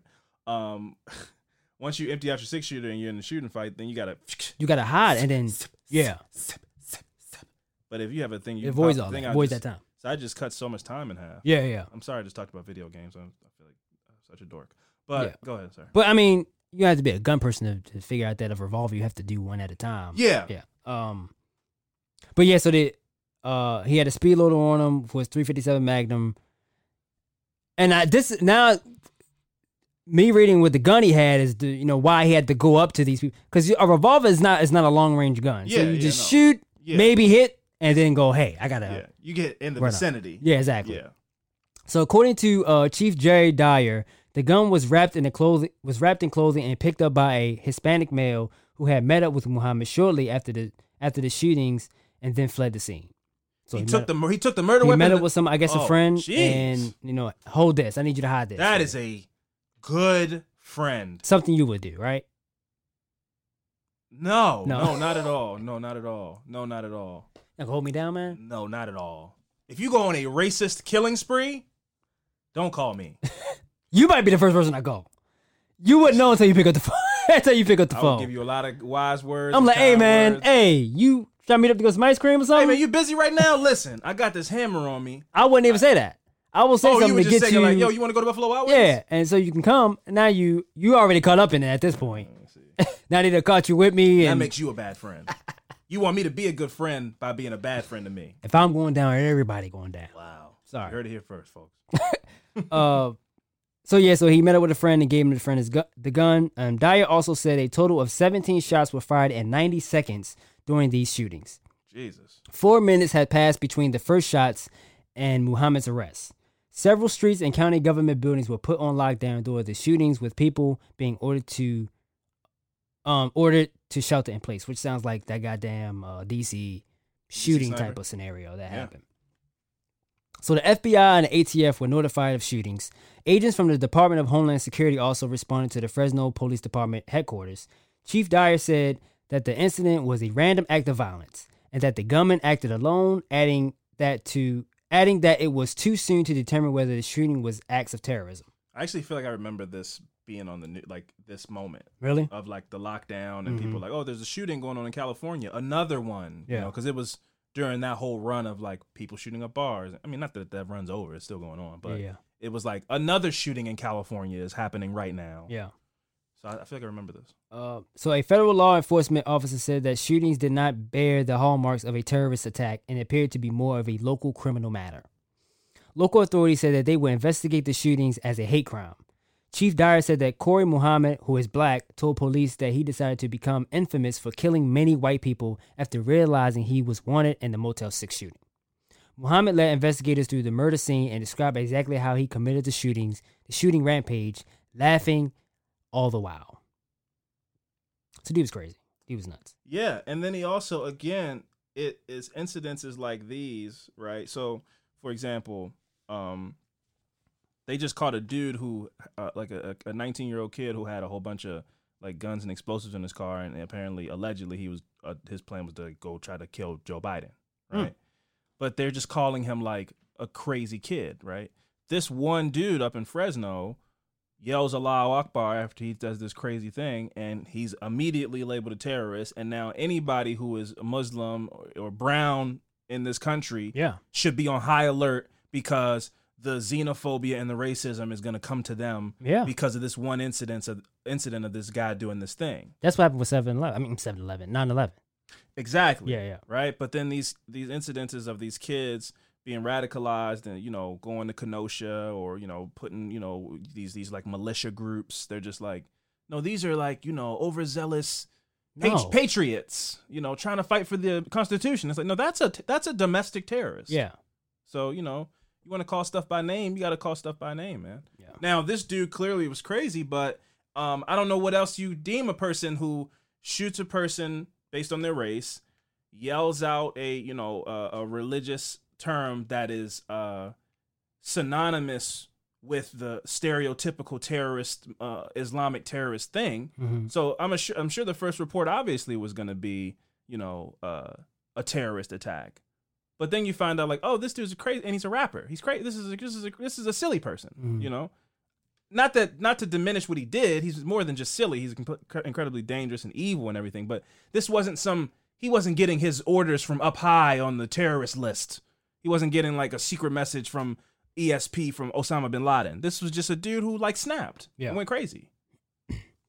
So all of the victims killed in the shootings were white males. Mhm. The Motel 6 security guard was identified as 25 year old was a young guy, Carl Williams. The victims of the April 18th shooting was identified next day as the PG and E employee Zackary David Randalls, Mm. who was 34, um, and Mark James Gassett, uh, who was 37, and David Martin Jackson, who was 58, both of Fresno.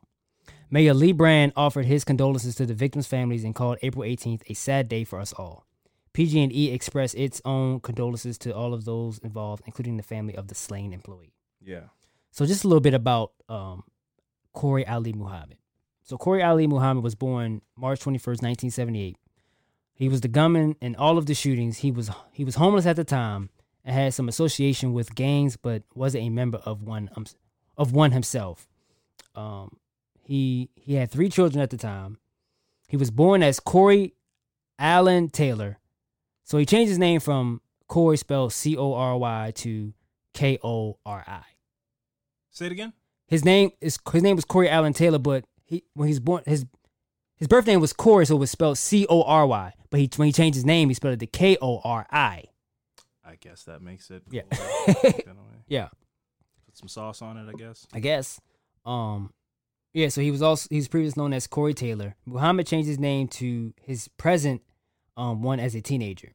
His grandmother said that Muhammad had been drawn to Islam at a young age. Muhammad's aunt said her name that her nephew also uh, attended Baptist church when he was a, when he was younger. Muhammad was a resident of the both Fresno and Sacramento, California. According to Muhammad's Facebook page, he studied multi multimedia and um at Cos- River College in Sacramento. A, sec- a spokesman for the Los Los Rios Community College District identified a student named Corey McWallace with the same ne- with the same date and birth as Muhammad. So I don't know if he changed his name like another time or something. Um, Well, yeah. I mean, clearly, I think that this dude probably is um was uh converted in prison. I think he's like a pri- he probably is like prison Muslim, which is Mm, like I yeah. feel like that's different than a traditional, you know, um Middle Eastern person who was raised in the faith of Islam. As opposed to, you know, we know dudes that we went to high school with that maybe went, went and did a bid and they come home and they're like, "My name's Musa Muhammad, man." Yeah. and uh, you know, Ooh. not to not to make them that they aren't a faithful Muslim person, but it's a little bit different and it's more embodied in um um black military uh black militarian kind of um philosophies. Yeah. You know, it's um not not military. What is the word I'm looking? Uh like um militant, like a black militant type of you know, the man and all that kind of stuff. And then they they have abandoned the Jesus Christ faith for um for Islam. And that's why I think his name was probably Corey McWallace and then he converted to Islam in his later age yeah, yeah, yeah. by some Muhammad and stuff. yeah, by like a radical, like black militia type person. Yeah. Um. So, however, no details were immediately offered about his studies or um, if he graduated. Muhammad also attended classes at Fresno City College, but according to a classmate, he would often not show up for weeks at a time and accuse his instructor of being racist. Shocker. Also, when you got all the answers, what can the white man really teach you? Yeah. That was probably his. Was like, probably I don't saying. need this racist school. Yeah. Yeah. yeah. Y'all don't even teach the real history. You know, he said. He, I bet he, I can. I can hear this dude. Like I can hear this dude. This dude is very much like the dude I was. Uh, my story I did last week. Uh, you know, kind of like uh, uh, these uh, these black Israelite guys. They're very uh, loud, and um, a lot of the things that they say are based in a lot of sexist and racist kind of beliefs. But they come off real quick as in truth because you're like, this country's racist, and then you get one guy that goes, yeah, this country is kind of racist. Yeah, and white people are the devil, and they their their veins are have ice in them, and then that's when people start to go, oh, this is crazy talk. Yeah. But all it takes is one person to stand there and go, yeah, okay, Yeah, man. tell me more. Yep. and then you got him. That's how that fucking. That's this guy. Yeah, that's how. Uh, what is it called? Um, what's the shit that you like? Um, Colts. that's how. Yep, Colts. Yeah, yeah. Started. Oh, the people disperse. like if you put a cult leader, like the guy, the guy for the guy from the cult next NXIVM, his name is um Raniere, Keith Raniere, right? If you put him on a stage and told everybody, hey, there's a seminar tonight, you're gonna learn, you're gonna learn. It's like a better business seminar. You're gonna learn mm-hmm. how to make money, right? You sit in that room and you let this guy go, and he says some stuff that makes sense, right? And he keeps going, but then ten minutes in, he, he throws out a little thing that you're like, oh, that's weird. But then by 20 minutes in, he says something that's absolutely crazy, and you go, you know what? This isn't for me. yeah. If you stick around past that 20 minutes, then you get people that are going like, oh, this is crazy. Yeah. Then they get up and leave. But then once you get into like 40 minute territory, anybody who's still sitting there is at least interest. Their their intrigue is is is peaked. and he's gonna get a couple of those Yeah. people. You know, it's some key words that you hear where you go, "Oh, this is crazy." Okay, cool. Well, I'm gonna thank I'ma you. go. I'm gonna thank you for the cookies, Yeah. and I'm gonna go ahead and um get out of here. But sometimes people stay, and then they become radicalized. Um, so Muhammad had a criminal history dated from 1997 to, to 2004, consisting of arrests Mm-hmm. on weapons, drug, forgery, and false imprisonment charges, as well as making terrorist threats. Definitely converted in prison. Court documents there- also indicted that um, he suffered auditory hallucinations and had at least two prior mental health um, hospitalizations. Mm. Two of his early arrests occurred when he was still a teenager on both um, occasions. He allegedly brought a gun to school. In 2004, Muhammad was arrested in Washington state for allegedly firing a gun outside his apartment. He left the state. He left the state, and the case was dismissed after prosecution after prosecutors declined to extradite him to a federal prison. According to court records filed in February 2005, he was arrested and indicted in federal court of charges of possession of cocaine with intent to distri- to distribute, um, possession of firearm to drug trafficking, and possession of a firearm by a convicted felon. In September, Muhammad sought um, an insanity defense and underwent a psychiatric evaluation after his lawyer claimed his client was suffering from hallucinations, paranoia, and psychosis. A judge ruled that he was incompetent to stand trial and had him committed to a facility for up to four months.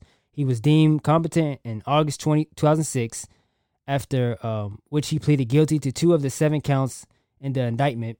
Muhammad was sentenced to over nine years in prison, though the sentence was downgraded to over seven years in 2008. He was released from prison early in September 2016. Muhammad claimed to have a shot. Muhammad claimed to have shot a person at the age of 12, but claim but the claim was not confirmed by police. Um, so he was just doing At this at, young, at the age of 12. Yeah, he shot somebody, but Yeah. 12 years old and he might have ha- he might have a body. I mean, where was this guy supposed to go other than where he ended up? yeah, Also, there's a ton of mental health aspects and stuff Yeah, within yeah, his life. He definitely had a lot of um, help that didn't get uh, presented to him, and that led to him being a fucking nut. But I guarantee he converted to Islam in prison under a kind of um, black militant philosophy, and the, and also probably you know thought that his rap career would take off, yeah. and But it that did. that it, it- well, I mean, if you're on iTunes, yeah. you're famous. That's Well, also, some people don't even get that type of treatment. That type of treatment. Yeah. Um, so he did get it, but it didn't help. But he he did get it though. Yeah. I know he still turned into a nut, but he did get that treatment. Yeah. Even though it didn't help. Um, you got anything else to say? no. Okay, cool. Um, so Muhammad maintained two Facebook profiles and a Twitter account, all in which he paid homage to Black pride and Black national nationalism. Mm-hmm. His profile depicted images of Black Power salute and a flag associated with the uh, Pan Africanism Yep. Mhm. uh, movement. According to the police, he expressed hatred of whites Mhm. and the government. Yep. Muhammad made posts about the murders of five Dallas police officers, Mhm. in which he praised the shooter, um, Micah Xavier Johnson. Yep. Um, did we do that? Um, I don't think so, but Okay. that was very that. that I mean, yeah, that yeah. was like I remember hearing about that, but yeah, yeah, they blew him up. yeah. They sent a robot into the uh um. Was he in a car or something? He was in a parking garage. oh, okay, yeah, yeah, yeah. And they sent a robot in there and blew up the parking garage. I've never even. That's cra- I didn't even know that had that they had that kind of technology. Me either. Now the dude was a nut, but he also kind of had the same kind of beliefs as this guy. Yeah, but he killed police, and that uh, maybe if it wasn't police officers, it probably wouldn't have went down that way. Oh no, they got him the fuck out of here. Yeah, but I mean, since he murdered police officers, I they was like. "Oh yeah, we gotta no, fucking he dies yeah, tonight. yeah, yeah." Uh, so he also consistently used the hashtag um, "Let Black People Go" and encouraged Black warriors to mount up. Muhammad's father described his son's belief that there were um, there was ongoing war between whites and blacks, and that a battle was about to take place. Oh yeah. He later said that he attempted to warn Muhammad's probation officer about his son's hatred of white people and his plans of killing them, Mhm. but believes no one followed up on his report. Oh, he's just going through a phase. Yeah. He's just he's just going through something. Just listening to a lot of Public Enemy. I'm his father. What I'm telling you, that's crazy. I don't know. Whatever. Um, in the phone interview with ABC News affiliate in the downtown Fresno jail, Kori um, Ali Muhammad spoke about his motives for the killings. Muhammad spoke about his hatred of white people and and especially white men. Muhammad stated that someone has to fight has to fight for them. Someone has to fight for all the people that died at the hands of racist white men. Muhammad was initially wanted by Fresno police for the death of Carl Williams, a security guard he killed a few days before his shooting spree. Muhammad added that I was actually going to turn myself in. Then I started thinking about the missing black women and children and started thinking about Flint, Michigan, started thinking about the crack cocaine epidemic, started thinking about all the injustice and um, atrocities that my people go through. That's why I snapped. I wasn't thinking like I'm going to kill, kill, kill. All I know was that the white supremacy had to die, and people that benefit most from white supremacy are white men. Muhammad believed himself to be the martyr, saying, I gave my life for the freedom of people, the ultimate freedom of my people. Muhammad stated that considering the crime I did, I can live with having to be in jail, like I know what I did was wrong. When asked um, if he regretted killing for four people, Muhammad stated that he did not. Wow. So everything he did was um, for a specific reason. Uh, like these white people were just After just he after Yeah, after he did that. after it was sparked by him just killing a dude at a Motel Six. yeah. But again, It was all there. yeah, It was all it there. just it was just something that that was, was kind of like catalyst. Like that. it was something that like I just need something. Uh, if this one thing, if this Yeah. one sparked it. person, I'm a snap. I'm gonna go the fuck off. Yeah. And this is what I do. This is what I try to talk about. I mean, I don't know how how much I've brought up on this podcast, but I, whenever I, the the subject of like a race war comes up, I always go, "No, man, it's not gonna happen." But the reason I say that is because I think that there could be pockets of incidences after this election, because guys like you just said exist, and then these guys, these QAnon guys, these militia guys, they exist. So these are pockets Yeah. these people could absolutely come across paths at a, a rally or at a, a protest or something like that, which has been happening all year. People get into fights and everything like that. But as far as like, I wake up on November 4th and my Mexican neighbor across from me is like gonna fight the white neighbor. No, I don't think that. I don't think that's happening at all. I think that I have too much faith in society. Um, To think a full on race war. to think where it's just like we're gonna split sides. Sierra's her dad's gonna call her and it's like, I know, look, I like Alvin too, but you got to come over here, you, you know, and we're gonna. You but know. I, f- I feel like that's what. Now that's that scares me because I'm starting to hear that a lot. Is when they go, we got to get Trump out of office because he's trying to separate America. sure, And when I hear that, I think of he's trying to do white people on one side and black people on the other side. sure. I mean, So when I hear that, that's that's what I think. Now I'm like, that's not possible. it's not.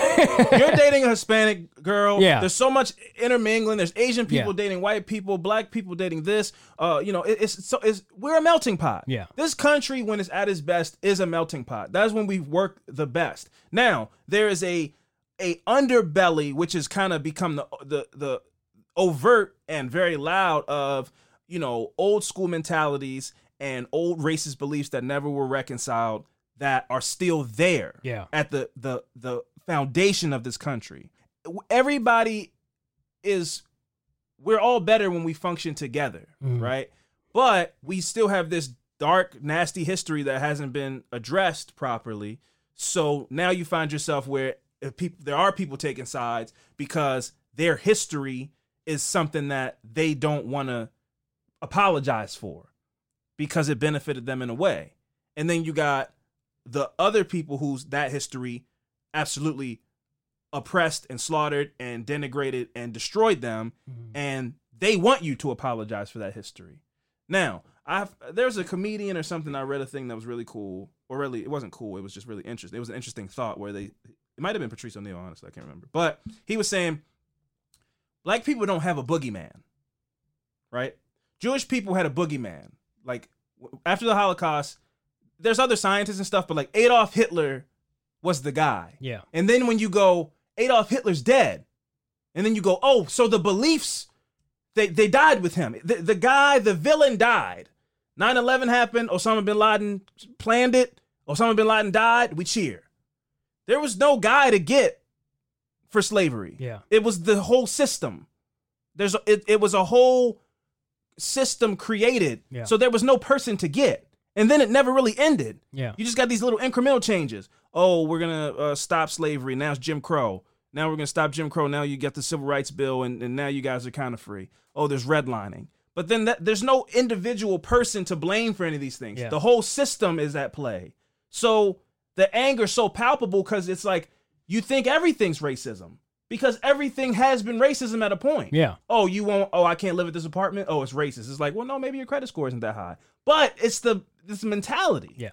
You know.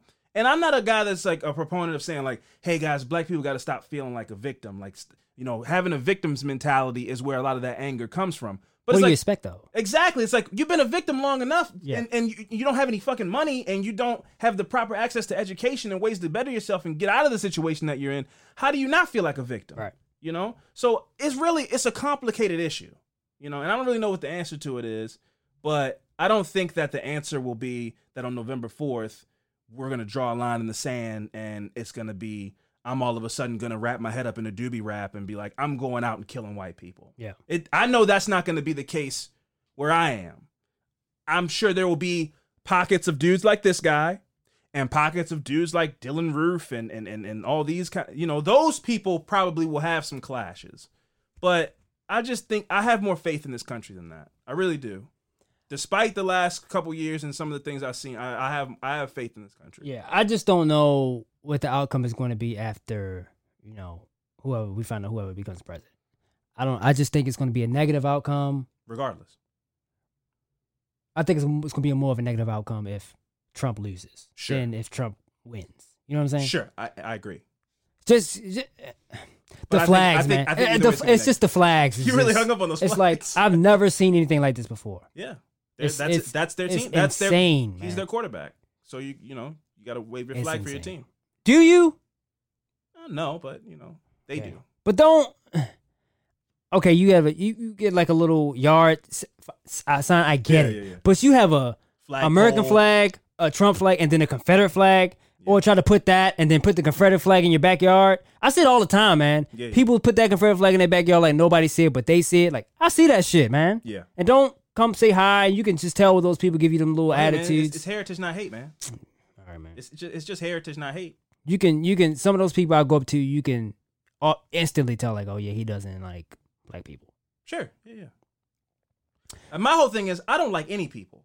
So Doesn't matter. I, don't talk to me. Just don't talk to me. Yeah, that's that's my whole thing. I don't, I care what, dude- I don't care what you look like. Don't talk to me. Just don't. go to you me- see me in public. I'm Yeah. tired of doing the headphones thing. I've done every trick under the sun. People still find a way to talk to me. I keep my hat low so you can't see my eyes. People say, "Oh man, hot today, huh?" Yeah. Don't talk to me. I don't care what you look like, what you sound like, Yeah. your gender, your, your whatever. Age, whatever. Leave Just- me alone. It was a guy coming to me. I was because I have this uh, senior building I have to do in my route now. I have Mm-hmm. a new route, so I got to go in there. And the guy was, he's just loud or whatever. He like, you know, they, you know, they was calling, they was calling uh, Obama a nigga, and I'm like, This is a white man. this is a black guy. Oh, okay. like, yeah, you're like, oh, like, cool. okay. Yeah, that's I'm like- crazy. I didn't say that. I was like, yeah. you know, they calling Obama nigga. I was like, I was like, yeah, that's crazy. I was like, oh shit, I got him. Now. yeah, He done yeah, fucking. no, that's why I don't respond. You he don't just he's behind. I was like, I gotta say something. I can't. Then once you give him, once you give him one, that's crazy. I know, right? Look, and hey, man, listen. I was like, oh my goodness, man. Oh, I'm just trying to get out and go oh, home, dog. I don't care, and I don't care what the subject is. I, I I've had every gambit under the sun. Like, "Oh, what what food do you suggest at this Panera Bread? Leave me alone. Please. I don't have suggestions for you. I just want to get my bread bowl and leave. I had a lady ask me, was it cold outside twice? I was like, it's it's cool. Is it cold out? you- and that's subjective. It's like um, it's like it's about sixty-two degrees. Oh, that's cold. Yeah. Uh, uh, not to me. I mean, a light a light hoodie maybe. Oh, that's cold. I just don't. People, just leave me alone. Leave If me you see me on the street, Don't leave me alone, Don't please. talk to me. All right. Sometimes some, I'm not mad that people, you know, there's like this kind of like, oh, black people are scary. I'm like, cool. Be scared of me, man. Just be scared of me. Just whatever it takes for you to leave me the fuck alone. Yeah. I don't want to have. I don't hate small. I hate small talk. Yes. I love a nice conversation, but I don't want to talk to any random person who comes up to me who's just like, man, oh man, uh, it's raining. Uh, yeah, yeah, it is raining. Yeah. What now? oh, it's raining. Rains. You know, it sucks. You know, shoes get wet.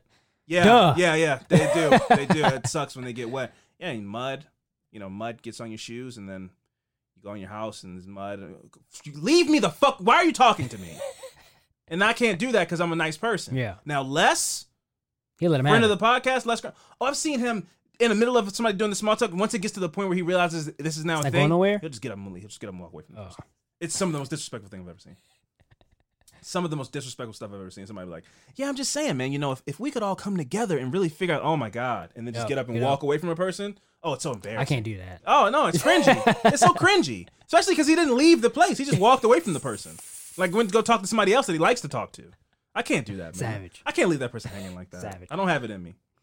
Uh, yeah. So Muhammad in Muhammad's capital punishment trial, Muhammad uh, chose to testify and answer questions about his killing spree. When asked if he intended to kill a, a white man, Zackary Randalls in the PG&E truck, Muhammad stated, "I wanted to kill them." Yes. Muhammad kept alluding to his own version of ancient religious prophecies. Muhammad stated that God is going to destroy white men in particular. Specifically, it was written in written and 25,000 years ago that this had had to happen. Muhammad also compared his guess what he compared his killings his killings to. Please, uh, tell me, please. Muhammad, I'm sorry. Muhammad also compared his killings to the coronavirus, stating that he shot Mark Gassett when How, he was on. how? When was his trial? now, this is the same thing I said. I was like, did somebody go in here and change Yeah, this article? that can't be true. Is this? They've recently interviewed him. I don't know. It, there's no date, but when I read, I was like, I was like, wait a second. Did they like? Did somebody go in here and was like, I want to pick this story to switch it up? Just Yeah. it's the most random shit I've That's ever read. weird. That's weird. I don't I thought the same exact thing, Yeah. man. I was like, Corona- What? That's that, and that gets the conspiracy people going like, "Oh, people were talking about the coronavirus in 2017." Oh, it is a it is a pandemic. and I was like, and it made me Google like, when did uh When coronavirus come around? yeah, Did it come around at the end of last year? And it just wasn't. I don't know, man. It No, was just, weird. it was. I was like, I mean, what? like, listen, if he if he it still feels long. it Up. Still feel I was, say. it still feels long up. Like if he if he committed these uh, crimes in 2017 and his trial took a year, it would still be 2019 at the latest. at the end of 2019, probably. Yeah. And then, well, well, well the, there was rumblings of the coronavirus um, when I was in Ireland, and Really? that was that was in January. So, or that was no, that was in March. That was in March of 2019. Yeah. So yeah, no, it's possible. Possible. Oh, okay. That's possible. That's why I looked up like, but it was. la- It when we- wasn't. when we landed from Ireland. It was like, uh, have you been to China lately? Like the the, the Oh, the rumblings, the rumblings had started. Oh, okay. Yeah, Because it wasn't when I looked up on Google, it wasn't a thing till like February. It was yeah, like, but it wasn't like was a thing though. yeah.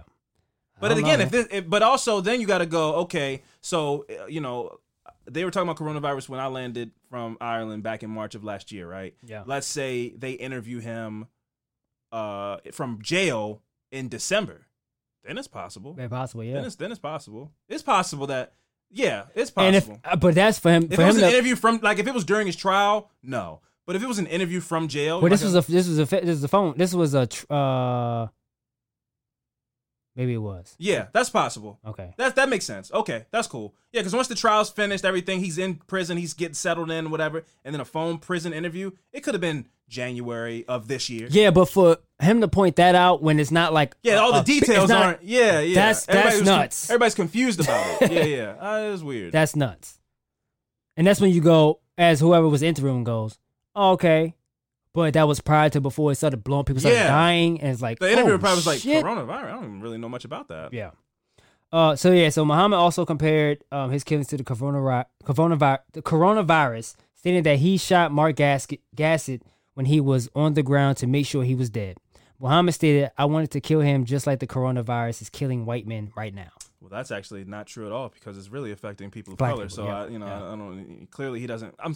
Why would I be looking to him for um, real information? Sorry Yeah. about that. I don't know. Why. Sorry. Uh, during testimony, Muhammad claimed he was a god and stated that God would God would destroy America if African Americans were not given uh, reparations. He also claimed to take credit for the destruction of Paradise, California during the 2018 Camp Fire. He said he burned down some forests too. He said he's gonna take credit for it. Yeah. Wow. uh, after Muhammad's sentencing by the judge in the murder trials, statements were read in the, co- the courtroom by family members and friends of the victims. Muhammad left the courtroom during the statements and later came back, savage, came back to give his own statement. Muhammad responded by init- initially offering condolences and then talking about land and reparations for African Americans. He used it as a platform to talk about, Yeah, man. uh, you know, uh, People social are and they're grieving about, and he's going on about. Also, at this point now, like again, like I said, there's probably a contingency of of black uh, militant, uh, black nationalist people who maybe were following this and were like, right on, man. But for the most part, no black person hears what this person did and is like, let me tune into the C-SPAN channel to hear this dude who murdered people be like, first thing on the black agenda is black people need X, Y. It's like, man, you just said you were a god and all. Nobody's listening to you anymore. You're your uh uh um Apple box conversations yelling out to people that's it's just nonsense crazy now. Nobody like is listening to you. What are you just say sorry Yeah. or don't and fuck off. Yeah. That's crazy, man. Uh, so Muhammad's comments did not sit well with members of the audience, and some family members um, angrily proclaimed for ang- angrily c- proclaimed for Muhammad to suffer the rest of his life. Mhm. Muhammad responded back, taunting the victims by blowing kisses. Wow. Now, my question to you is a hypothetical cuz I think that so American History X, if anybody's seen, that's such a good fucking movie and it's so relevant now. If anybody's n- never seen American History X, it's uh, Edward Norton. He plays a guy who becomes a radicalized like neo-Nazi, right? Now, if you are a white person, not saying it's right, but I understand if you're a white person who's never met or been around black people, and your first experience with black people is a caricature of a black like I mean like the thing that your great great grandmother told your mom about when you're like uh, black people are crazy and they're uh, animals and you meet a guy who killed your husband son whatever at work because he's white and then is in the courtroom blowing kisses uh sp- spouting off crazy things about how white people are the devil and they're all gonna die and I'm God and bl- black people are God. If that's your first experience, does that make sense to you as far as like you get wronged by a person in a horrible way? Let's say a white person like, uh, you know, spit on your dad and and, and called him a thing, and then from that that in that you go, I hate white people. You know what I mean? Like, Yeah. does I can I'm saying I can understand it, but you need to see it within yourself to address it and try to change it. And I don't think that's what's happening. My question is, do you get that? Like it, this, like if every white person in that courtroom walked out of there and they go, "I hate black people." Yeah, I well, I well I understand it from if if somebody, a grandparent goes, this person does this, this is how these people, and that's the only experience you have of that. Uh-huh. You go, oh yeah, that they, that he or she was right, yeah, and I do hate. I understand that. Um, it's just like I'm gonna use an example of like I don't like pears sure. because I think all pears are dry, so it's like I don't like pears. Okay, But Yeah, I'm sure yeah. there's some juicy pears out there. There's Somebody probably- had like pears, like oh pears. this is juicy, Yeah, but yeah, it's definitely some juicy pears out there, man. I had one and I Just go, stop being pearist. I, I had one. I go, I hate pears. They're dry. Tastes like sandpaper. I don't like them. Wow. Um, really but I'm sure you probably like, well, I had. They're some juicy pears. I got one downstairs. I haven't had that one, so I have, yeah. they're dry, nasty. I, I, don't have, like I, them. have, I have a jar of um um pears in their own pear juice. Yeah. keep them nice and juicy. yeah. And so maybe. Well, we'll I don't like pears, so that's my example. I don't. I wouldn't try them. Okay, man. The way you said that, you really said pear with a hard R, and it really made me uncomfortable. So let's. Pears? Whoa. What? What's wrong with Really that? lean on an R in the pear. Let's just move on. Okay, it's really hateful. Let's just. I don't like. I don't like. We. What's wrong with that? I don't like. I don't. Am I missing something Or I just don't think pears want to. You can't say the R that hard on on pear like that. Let's just. I can't? on. I just don't like pears though. All man. right, man. Look, I think don't we're like gonna get some letters about that. Let's just move on. Okay. But I don't like pears though. What am I supposed to say? I don't like pear. All right, man. Listen, we're gonna get flagged. Okay. Coming off very Paris, and let's move on. I don't like them. Um. Jesus Christ, that was dark. Sorry. Uh, where was that? Oh yeah. So again, he re- Muhammad responded back to taunting the victims by blowing kisses. Mm. They have this whole thing about him um, being a uh, Nation of Islam, and that Yeah. Muhammad's belief included a mixture of Nation of Islam as also voodoo, um, which he said that which he said is called Kali Sufi, which is his uh, album album cover name. Or Oh, that's that's like a that's a term for voodoo. I would I believe so. Wow. Um, so he uh so he used necklaces for his voodoo religion and referred himself as God. Referred to himself as God. Sorry. So in February, Muhammad released two hip hop albums on iTunes and YouTube under the name of Be God Maxon. The Los Angeles Times noted that Muhammad saying that um, saying saying that he was in a ascetic black a, ascetic black god, and that the album's contents repeatedly ref, uh, reference vi- um, violence between black and white people. Jeez. Yeah. So um Race War, the album. yeah yeah uh but Muhammad Kori Muhammad was convicted of um, second degree murder of Carl Williams, Mark Gassett, Zackary Randalls, and was convicted of first degree murder of David Jackson with special circumstances pertaining to hate crime on race Mm. and four attempted second degree murders on April 22nd, 2020. Um, the Okay. s- yep. The second phase of Muhammad's murder trial was to involve a sanity phase in which in which it in which it was to determine if um he was sane at the time of his murders. Muhammad's defense team made a deal with the prosecution to remove Muhammad's possible death penalty for the murders and for Muhammad to receive a life sentence in prison in exchange for the sanity phase of the trial to be withdrawn. Muhammad was sentenced to life in prison without the possibility of parole. And that is the story of the 2017 Fresno shooting spree of um of Kori Muhammad Jack. I'm sorry, I gotta um I gotta end Oh, on this. oh God, please. of um of uh Yeah, I can see the I can see the hatred in your eyes, man. I can see it in your eyes. I can see the hatred Me? of this guy in your Uh, eyes. yeah, that's very. You should see that. I hate this guy for many reasons, but especially his. It's, this sounds like. Also, it kind of has a Juggalo feel to it. It feels like insane clown posse music. I don't like this man. He's gonna put you in your place, man. He's not talking to me. This me. is Kori Ali Muhammad. Well, he's not talking to me. I'm gonna see. I can see his album. You can look it up. Don't. Be Mac. Be God Maxon. Don't do that. on iTunes. Don't do that. I can. See, I, I can see the link. once we Please don't finish send this. that link to me. I would greatly appreciate not ending up on some kind of list. Hey, man. I can see the hatred in your eyes. Don't don't disrespect the album like that. It's fire. Yeah. Um. No, Knuckle what up, did he- knock up a dunk. I don't know. Whatever that Ready means. for the pump, knuck a dunk, knuck a luck a dump. Okay, cool. Got it. Thank you, Kori uh, Muhammad. Uh, that was. Hey, man. you- you got- Hey. hey. I'm not gonna repeat those, but you heard them. You ain't got time for a motherfucker bitch man. Shout out to him. Uh, no, not not at all. Actually, uh, uh, he is right where he needs to be. Yeah, that is a for sure. He's a terrible person, Yeah. and his rap skills are subpar at best. Yeah. uh, at worst, uh, poisonous to my ears, and I hate him. yeah. Um, what we're gonna do is we're gonna take a quick break, and when we come back, it's my turn to tell you some fucked up shit. So stick around.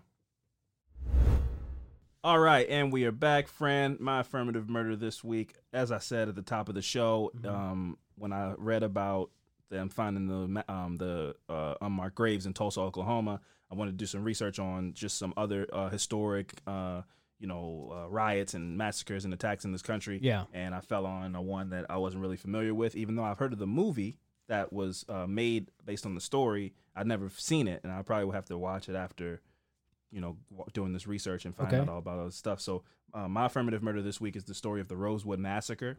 Um, you need my- some uh background music. no, no, some no, no, please don't play that. Oh, okay, I'm No. sorry. Uh, God, no, uh, don't ever play it ever, um, anywhere. Um, uh, my sources were blacklist.org and history.com. Okay. So on January 1st, 1923, a massacre was carried out in the small, predominantly black town of Rosewood in central Florida. The massacre was instigated by the rumor that a white woman named Fannie Taylor had been sexually assaulted by a black man in her home in a nearby community. Oh, not one of these stories. Yeah, it is one of these stories. A group of white men believing the rapist to be a recently escaped convict named Jesse Hunter, who was hiding in Rosewood, assembled to capture this man. Uh, though the town was originally settled in 1854 by both black and white people, black codes and Jim Crow laws in the years after the Civil War fostered segregation in Rosewood and much of the South, as we know. Uh, employment was provided by a pencil factory or multiple pencil factories. Was really Pencil factory. hot time, man. You Hmm. know, kids don't. You know, basically, uh, cursive is dead, and the written language is starting to die out because kids don't write anymore. Yeah. Well, I just the only thing I can write in cursive is my name. Sure, but like you know how to write. Oh yeah. These kids now are remedial, remedial at best at the written language Yeah. because they t- they They, text te- and they text and then we're to get out in school now, so it's like everything's on a laptop. Yeah. But at the- you know, this is the opposite of that. Eighteen, it's like everybody needed a pencil. You write letters to people, anything like that. So you could you could support a whole town on pencil factory jobs because that's how hot of a commodity a pencil was. Do they still make pencils now? I have to imagine that you, a pencil is necessary in some kind of way. The only time I used the written language is to sign documents, and you have to sign them in pen. So I don't know the last time I used a pencil. I guess for mm. art purposes, for shading and things like Yeah, that. I don't but I, draw, I don't. I don't know the last time I used a pencil, especially not like a number two pencil. Yeah. with an eraser and all that. You know, so I don't know what the purpose of Damn, pencils man, are these days. changing. Yeah, man, things have really changed. I don't know. Even like in an office, if you're an office administrator or an administrative assist- assistant or anything like that, you're probably sending emails and text and texting and typing and things like that, or using Slack. Like, who's writing with pencil these days? Yeah, Again, you got to sign some documents. You can e-sign these days, honestly. Yeah. A lot of documents you can just sign on the internet. They just, you know. But if I do sign something, it's in pen, so I don't really know. It's crazy how far we've come. I don't think. I But can think- you write a whole sent? Can you write a whole sentence in cursive? Yeah, You can? yeah. I mean, cursive. It's not supposed to be connected. to Everything. Each word is separated. No, I'm not talking about that, but can I have a hard time with the Z because it's like a three, and then you bump it out and swing it back up. yeah. But that's what I mean. Can you do all the letters in cursive? Can you- Offhand, no. I probably would need Okay. to look up. All right. to That's- be that- that's what- that was my yeah, question. just off o- off off memory. Yeah. I could probably do um however many letters are in the alphabet. I think it's twenty six, maybe twenty three. I can't remember right now. Whatever, I don't care. That kind of knowledge doesn't help me. Yeah. But I could probably do like eighty five percent of the letters. But then Okay. you come Yeah, me across too. you come across one or two that's like, oh, I don't know how to do that. Yeah. one. But like, like, my ma- R's, my R's and my uh my R's and my S's kind of look hard because the lowercase s is difficult. It's difficult. And an R looks like an N, kind of a little bit. That's what I meant. The Yeah. R's look like an N sometimes because it's yeah, it's uh, cursive is stupid. Yeah. N And- like an M. Different. Yeah, yeah. Then the M is like three bumps. Yeah. That's stupid. Cursive is stupid. Um. Anyway, so this town was being um very much uh empowered and run, and people were making lively, you know, uh, making uh had their livelihood was based on the pencil factories. Yeah. Um. But because of the uh popu- uh the the popularity of the pencil factory, they over uh forested the trees in this town of Rosewood, and the factory started to close because there was no more trees. So uh, the once once the tree population wait, population was decimated, uh, white flight started, and all the white families moved away in the 1890s and settled in a, in a nearby town of Sumner, like Baltimore City. like Baltimore City, leaving uh, you know so you left the high population of black people. Yep. Which I have some things I want to talk about is that as well because you just again I was talking about the the foundation of this country and all this kind of stuff. You you see the the beginning of how the lines were drawn and how they are today Yeah. in a story like this. So uh, by the 1920s, Rosewood's population of about 200 was entirely made up of black citizens, Hmm. the remnants of the people who were left over after the jobs were uh, shut down and the Yeah. factories closed down and all the white people left. Poverty. Yeah, yes, and it became a predominantly black uh, area. Yeah. right. So, um, yeah, it was entirely made up of black citizens, except for one white family that ran the general store.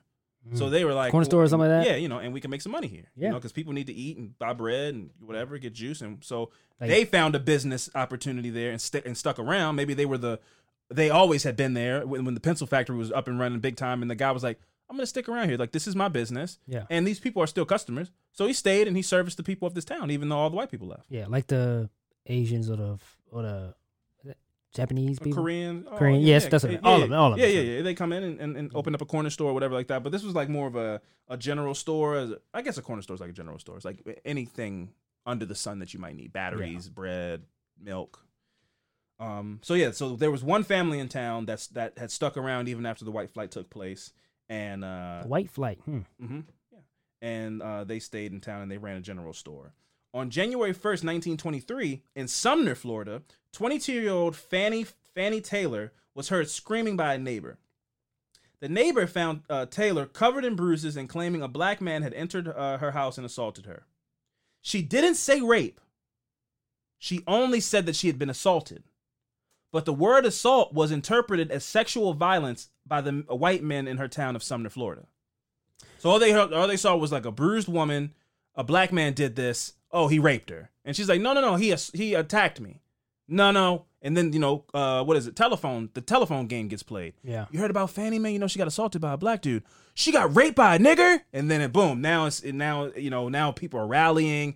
You know mobs are forming, and all these kind of. I was thinking about this this thing yesterday at work randomly. Mhm. Recipes Emmett Till, but it was just like that whole thing of just like that lady lied and Yeah. on her deathbed she goes At best, at best, Emmett Till was with his boys and was like, "Hey, what's up, beautiful? How you doing, sweet thing?" And she took so uh, much much offense to that that she went and got her husband and said that this boy accosted her. but it wasn't true though. Well, yeah, the him him touching her wasn't true, Right. But that's what I'm saying. But yeah, yeah, yeah. to go on your deathbed and go, yeah, that Oh, man, that, my that- bad, I made that Like part I was thinking about that. I was like, that is like, that's great. Yo, I can't even, I can't even, I can't even wrap my head around that one. I just, that's wild to me, man. Yeah, it's crazy. It's crazy, man. A lot of dark stuff in this country, man. A lot of stuff people are take took with them to their graves. I mean, I know that's probably happily happened to a lot of black people during that time, but Emmett Till is the most biggest. Yeah, it's, it's very story that we know, It's so stood that's the test of time. yeah, And you know, shout out to his mother because she did a very brave thing and having an open casket and telling Yeah. people, I want people, I want the, I want the world to see what they did to my son. You know, that was a very brave decision she made. Yeah. Um, let's see. So, like I said, she just said I got assaulted. Yeah. But it turned into this whole thing. This white woman was raped by this Negro, and this is unacceptable. Who did this? Rallying, you know, and um, it got pretty out of hand. As word of Taylor's claim spread, some black people in Rosewood who worked in Sumner said that the assailant had actually been Taylor's lover, and her story was a cover to spare her husband's wrath. Mm. So she just, you know, allegedly blamed it on a black dude because her lover had, you know, put hands on her out of anger or something like that. And instead of getting her lover in trouble, in trouble, and then her husband comes and is ha- knows who to fuck up, she threw it on a random attack by a black dude. Yeah. A thing that has also stood the test of time and has made it all the way to 2020, and is something that you know happens. That lady in that park in New York, I'm gonna call the police on you, and they're gonna. I'm gonna say a black man is attacking me. You know Yeah. that is that is still a thing. So I'm that- get, her lover was a white guy. that I don't know. I don't have Oh. the details of like who her lover was, but apparently it was just like, um, I don't want to get my lover in trouble, so I'll throw it on a random black dude, a mythical, you know, made up black person. Yeah, so she can go back to him. yeah, and just and that it, it's not adultery. Yeah. You know, because it's like, oh, my lover did this. It's like, oh, you're cheating on me. Yeah, It's like, yeah. no, this was just a random attack. Yeah, got you. Yeah. Yeah. Um, but the black people were like, mm, I don't know. Uh, Fannie gets around. She got a little boyfriend. He works at the thing. And I don't know. I don't think it was a black dude. Yeah. Uh, t- t- t- uh, this this information is according to Maxine Jones, uh, a Florida State University professor of African American history. Black people don't have that. Have what? Not that we, you know, not that I'm saying, but what you like, black people don't can't go. Yeah, a white guy uh attacked me, and then they it people believe it. Well, ain't go around Jussie. Jussie Smollett did that. what? He said that those MAGA people attacked him, poured bleach on him. You know, I mean, it didn't go anywhere. He's That's like, what I mean. He's like going. It's like probably gonna get in tr- trouble, or they're not letting that go. It turned into a whole. And it was quick too. It was pretty fast. Yeah, it was pretty fast. It was like, um, oh, you're lying. Yeah, but I'm talking about for the opposite. Yeah, where it's just like People uh, taking with- guaranteed, yeah. and they just believe you immediately. And I'm, yeah, yeah, it, it is a privilege of very few people that you can just go. Uh, even the same thing, like uh, the kid. There was a swimmer when the um, Olympics were in Brazil. Mhm. Uh, he like was he like peed in a in a gas station or something, and was fucking with people, and uh, he got he got like arrested or something, and he was like, uh, no, a Brazilian dude attacked me. I think I remember that. Yeah, and they were like, and then they found out he just like he lied. He and, he just got, lied. and he got kicked out of the Olympics. Yeah, yeah. He I just he just like he just like lied. yeah, As opposed to taking responsibility for your action, you just like put it off on a a, a, a minority person. You know, which is so dangerous. And it's also crazy that your brain goes there. It's like, no, it wasn't me. It was uh this black dude. yeah. Got thrown on some. So I won't get in trouble. Got thrown on somebody else. Yeah. Yeah, so like I said, shout out to Maxine Jones. She was a um, Florida State professor who was very involved in this, and in the 80s when the um, case started to make waves again. People were talking about it because somebody wrote an article about it, which I'll get into. But Maxine Jones um, is a like a historian of all things African American history, but she knows a lot of the details of this particular incident. Yeah. Uh, while the fear of black on white violence had been stoked across the South since the days of early slavery, uh, particularly in the areas where blacks outnumbered whites, Taylor's claim was especially malign. And also, I just want to, um, this all what I just said also comes into play from like what your story we touched on it a little bit, and just in the country and the climate and the election coming up. When you don't reckon with uh past things and how some of the things that this country were built on are were detrimental to people and dangerous and evil and still um uh, ruminate through policy and just society today you're gonna always have an instant ever since black people were emancipated quote unquote white people in this country have always felt like they're gonna get us back. Like we whipped them we this we did that and did this. And so they they a lot of white people in this country have remained on the offensive since the day slavery was abolished. Because they're like they're not just gonna let i wouldn't i wouldn't let that uh, somebody do this to me. So they're definitely gonna like rise up and come get us. Or just want equality. or just that. But or just or just that. But no it's like no they want to do to us what we did to them. And that fear has traveled through generations Is that and- real? yeah man. I mean what do you think a race war is ba- what do you think the whole that term is based on it's based on I think of it as white people trying to take over what they once had and want it again. what do they not have what do you mean I'm talking about No, but I'm, what I'm saying is, yes, I understand what you're saying, but I'm saying the, the whole it's it's a it's fear based. okay. White people are saying, "Oh, they're coming for they're coming for our position and our place and Gotcha. whatever," and black people are like, "I'm sick of this and oppression and anger and all." That's the idea of what a race war is, Mm, right? But it goes back to the day after slavery was abolished yeah. when they go, "Okay, um, well, uh, you know, we took the chains off and." Go. you guys can just go. And then those people didn't get a good night's sleep that night. Because they go, I mean, they're probably going to come and try to slit our throats in our sleep or something like that.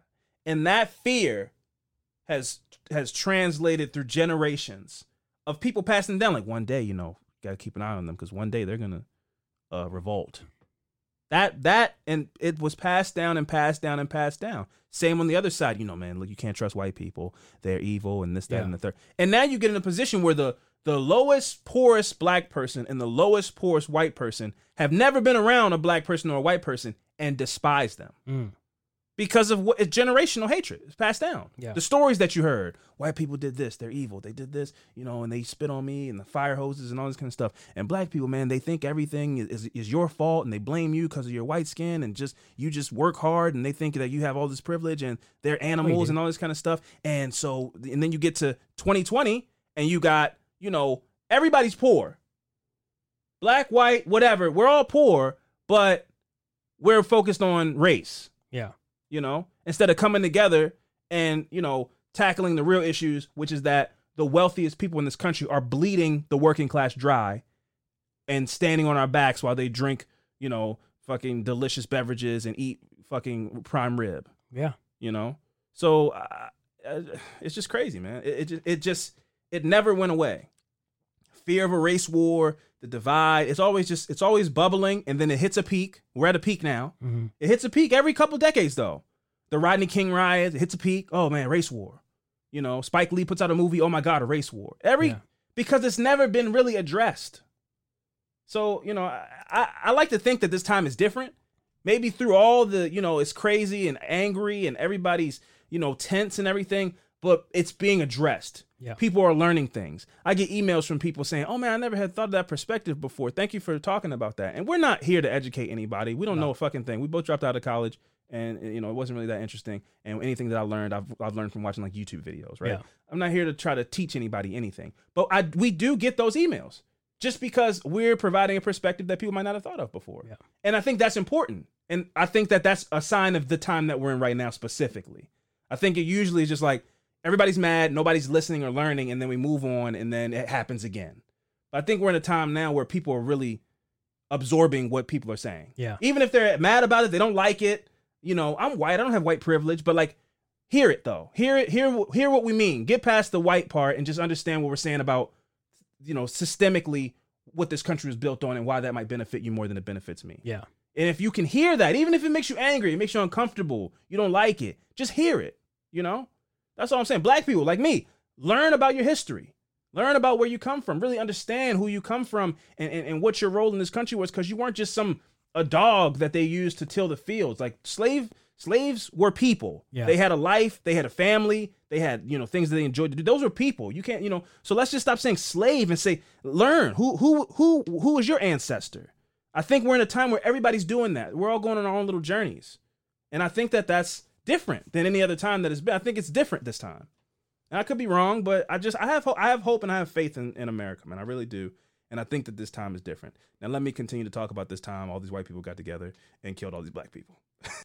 um, like I said, so Fannie Taylor, her claim couldn't have come at a worse time. It already was like inflammatory and terrible and dangerous, right? But it just so happened that a KKK rally in a nearby town of Gainesville was just around the corner. Not like not it was only six days uh before that uh, before she made this claim that they were going to be in the nearby town. Uh, so she made this claim. It started to get word around town, and people started to rally together. And with tensions high, her words set in motion six days of violence, fires, and death. The group of men believed this rapist to be a recently escaped convict named Jesse Hunter, who was hiding in Rosewood. They assembled to capture this man, along with Aaron Carrier and Sam Carter, who were believed to be his accomplices. The white mob was led by dogs to the home of Aaron Carrier in Rosewood. Carrier was the nephew of Sarah Carrier, who did the laundry for Fannie Taylor. The horde of men dragged Carrier out of his house, tied him to a car, and dragged him to Sumner, Damn. where he was cut loose and beaten. He survived the drag? Barely, but yeah. And then he got beat when they when he got when they went from the old town that they white fled. They got to Sumner, they dragged him from town to town and then beat him up. And then the sheriff named Sheriff Walker had to jump in and go, "Hey, all right, man, look, this is enough." He put Carrier in his car and he drove him to Gainesville, where the Klan rally had just happened. So I don't know how safe he could have been there, but he drove him to Gainesville, where he placed him into protective custody um, in Gainesville. Another mob showed up at the home of blacksmith Sam Carter, torturing him until he quote until he quote admitted that he was hiding Hunter, Mm. and he agreed to take them to the hiding spot. He just had to say something so they could stop. Exactly. Damn. Carter led them to the woods, but when when Hunter failed to appear, He ran. no, someone in the mob shot him. Oh my goodness. His body was hung on a tree before the mob Mm. moved on. The sheriff's office attempted and failed to break up the white mobs and advised black workers to stay in their places of employment for safety. The sheriffs were scared? Yeah, they were like, "We can, oh, this is out of control, man. I don't really know what we can." The fuck you a sheriff for? Well, I mean, a sheriff is meant to, especially in, in the eight in like 1920, a sheriff is meant to catch like one guy. So it might be a sheriff and a deputy, and maybe or a sheriff and like three deputies. If a mob of 40 white people come with guns, it's like, I mean, I can just go, "Hey, man, stop this! I'm the sheriff," and they go, "Shut up." Then, uh, what do you do next? Nothing. I think, they, would- I think they would listen to him. You He's go white. and you tell the black people, "Hey, man, listen, I don't have any control over this. Hide," and that's what he did. I believe. Yeah. Um, let's see. Uh, the angry mob also suspected Aaron Carrier's cousin, Sylvester, a Rosewood resident, of harboring Jesse Hunter. On January 4th, 1923, a group of 20 to 30 white men approached the Carrier home and shot the family dog.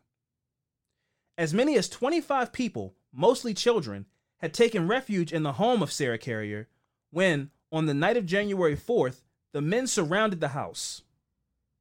When Sylvester's mother Sarah came out to the porch to confront the mob, they shot and killed Mm, her. I was hoping you weren't gonna say that. They shot and killed her. Sylvester defended his home, killing two men and wounding four in, Mm. in, uh, in the ensuing battle before he too was killed. Mm. I also read. I also read something that you know they they you know there was a shootout. They start they they lit the house on fire.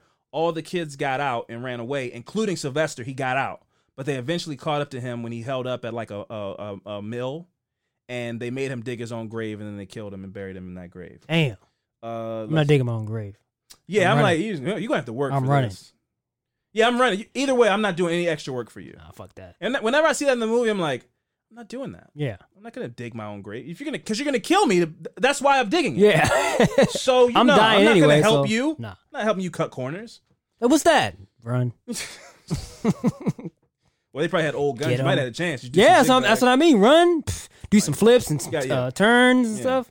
I mean, you got a better shot than just digging your own grave and getting Yeah, in the grave, sure, and then sure. and then like asking them Sure. not to do it. You know, because Either way, it's terrifying. they've come this fuck. far. They're not going to change their mind. Like, you know what? You made a good point in this in the speech you gave inside of this grave. Yeah. So we're not going to kill you now. Get the shovel, get some dirt, fling, blind them a little bit. Oh, you got it all planned out.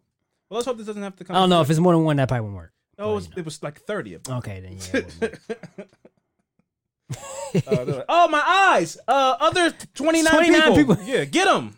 Uh, yeah. So, um, yeah. So Sylvester was killed eventually, including his mother was killed in front of him, and then um, a battle started where he took out two, two he killed two men and injured four. he went out fighting, man. Went out fighting. The remaining survivors fled to the swamps for refuge, where other African Americans had also taken up, uh, where other African American residents had also taken up to hide for safety. In the water? well, like just down by the water. Oh, but I said, yeah, I no, down, no, no, no, down, just down by the water. No, no, no. Okay. The next day, the white mob burned down the carrier home before joining with a group of 200 men from the surrounding Damn. from the surrounding towns who had heard erroneously that a black man had killed two white men. Oh shit! Is That's the only part of the story that they got. wow. They're like, first of all, a fucking black monster raped a white woman. And then I think it might have been the same. They probably think it's like a super evil uh, uh, black dude. Like, and that same dude killed two white men. They're like, oh no! Like, you have like the racist alarm went off. Yeah. And they turned into a mega mob from all the time. They're like, they're killing white people. Like this dude is some type They're like, of it's the race uh, war. superhero or something. Yeah, Just He- a negative raping super- white women. yeah. He's killing black people, and they were like, "Oh, it's it's going down, the race war." So they combined forces with all these other mobs and made a mega white mob Wow. of, of racism. For one person. Well, they no, they were coming to destroy the whole town. Oh, okay. They were like, "No, get them all." This, Well, they got there because of one person, though. well, well, well, well, the one person being Fannie Taylor, who told a lie and kind of sparked this whole thing. But I'm talking about it was. The, But yes, the- they were the one Yeah, yeah, person named uh, what was his name? The guy that they everybody everybody kept thinking he, he was uh, uh Jesse Hunter. Yeah. Who honestly, I don't even know if his his name ever comes up in this as he got killed. I don't even know if he ever was like a guy that fa- was found. They like chasing around people? Or? Well, every everybody there's a guy named Jesse Hunter who escaped from prison, Mhm. and he was holding up in uh in uh what's the name of this town again? Uh, Rose? in Rosewood. Uh-huh. This guy Jesse Hunter was holed up in Rosewood. The white men in the town, once Fannie Taylor got attacked, they were like, uh, Fannie Taylor's dry cleaning lady or whatever, Sarah, has a cousin. And I bet he knows where Jesse Hunter is because I heard Jesse Hunter is hiding in Rosewood. And Yeah. Sarah and her cousin are from Rosewood. Mhm. So then they go and they go find Sam and uh and Aaron. So they go find Sam and Aaron and they're like, "Where's Jesse Hunter?" Sam got the hell beat out of him and dragged to another town, and they didn't get any infra- information out of him. And then Aaron just said anything for them to stop hitting him and said, "Oh, I'll, I'll take you to him." They took him out to the to the woods where there's no Jesse Hunter. They Hmm. kill him, hang him from a tree. Yeah. So I don't know if, while I continue the story, I don't know if Jesse Hunter is ever found. Not that he did anything, I don't know, other than escape from jail. But he kind of is the boogeyman of this story, and I don't, I don't remember reading something where they go and they finally found Jesse Hunter and did this to him as revenge for this story that they thought happened. They just killed everybody who they thought knew where Jesse Hunter was. That's crazy. So, like I said, the next day they kind of they formed this mega mob of two, with uh, 200 men from the surrounding towns, and uh, as the night des- as as the night descended, the mob attacked the town, slaughtering animals, burning buildings, and uh, officials claim report that six blacks and two whites were killed. Other accounts suggest a larger total. At the end of the carnage, only two buildings remained standing: a house and the town general store, owned by the only white family in town. Wow. So throughout all that rage and carnage, they were able to recognize, now that's that that's that's a white man's business. So leave, Leave that alone. alone. Mhm. What was the house? It was their house? Yeah, Wow. wow. yeah. So That's they, crazy. they didn't burn down their business or their home. Uh, uh, but it is it, it the, but luck um not luckily Was these- they in on it? No, they were good. They Oh, were, these, okay. these were good people, and they were harboring um black residents in the basement of their of their um general store. They better they pay their bills. Sure. But they also you have to I also have to give credit because this is what you know, in this time, this is what their privilege looked like. You know, they were given the benefit of the doubt. It's like, oh, you're white, you hate black people the way we hate black people, we won't burn down your store. And they go, Yes, uh, it's like how um the, in the diary of Anne Frank, you know, um people who weren't Jewish were hiding Jewish people in their crawl spaces and stuff because they didn't agree with what was going on Yeah. right? So these guys don't agree with what's going on, but instead of dying with everybody else, they go, "Yeah, man, black people, hoof, I can't stand them either." But they're hiding in their basement. They're protecting them. They're using their skin and their shield of privilege Yep. to protect these people who are in danger. You know, and that's what allyship looks like. These these dudes are. This dude was who owned this general store was a great ally, and I have more on what what else he did, but I'll continue. But no, they did not burn his house. down. Everything, the whole town burned down, but they Except didn't burn down his house, and they didn't burn down the general. Was store. it next to each other across the street or something? I don't know. They, I mean, that would make more sense because if not, they Just really, these they really knew. "Oh, this house is too nice. Right. It's probably the white man's house in town or something. I don't know, but they knew they knew it was his house and they knew it was his Like store. five blocks away, it's the only house standing up. Like, but also this, like I said, I don't know. I know this the, the the facts of how long this guy was there, but a lot of these people who were in Rosewood doing this used to live in Rosewood. yeah, So they might know that Yeah, I guy. know the as guy. the- That's what I was he was the thinking, too. general store owner. He's Yeah. Mister whatever, you know. So they they might still remember that, even though they all left and he stayed. Uh, um, oh, Lexi Gordon was one of the people who was murdered, taking a gunshot to her face as she hid under the bur- uh, under her burning house. Gordon had sent her children fleeing when white attackers approached, but suffering from typhoid fever, she stayed behind. Some black women and children escaped thanks to John and William Bryce, two wealthy brothers who owned a train. Aware of the violence in Rosewood and familiar with the population, the brothers drove their train to the area and invited escapees through, uh, though they refused to take in black men, afraid of being attacked by the white mobs. This is crazy. This is like the, the night of the Titanic. Like when the Titanic sank, it was women and children first, and then some men were like, "No, fuck that, man. I want to get on the boat." So I, I'm sure there were men who were like, "Man, if you don't let me on this fucking train," but they're saying, "If you're on this train, they're definitely going to pull the train over and kill everybody, kill us for helping. But if it's just women and children on here, maybe they won't say anything. So we can't have any black men on the on the train because that's who they're looking for." And some men probably go the noble thing and go, "Yeah, man, I'm you know we got to protect the women and children. Let's get out of here." But I'm sure there were some dudes like, "Man, if you don't let me on this fucking train." I don't know which I would have been. if my, fam- sounds if like a my chaotic family, night- if my night. family get on there, I'm getting on that damn train. I'm sure there was a lot of cases of that though. But Yeah, but, but also if the guy's like, "Hey man, then your family can't get on the train." Well, then I'll, I'll, I'll have to just say fuck it, but it's it'll get the It'll be a fight. You'll it'll, try it'll be a fight. They go well if they go, I can't be there to protect them. Yeah. But you being there could be the reason that they need protecting. So that's a hard Yeah. decision to make, you know. Because like in your story, how that guy Muhammad rapper man was Yeah. killing white men. Big God, yeah. Now they were killing white women too, as I just mentioned. Um, He was Yeah. killing white women. we had uh, Lexi Gordon, who I mentioned, who was sick. Who the and- white man was? Yeah, so they weren't just killing um black men, but they were looking for a black man.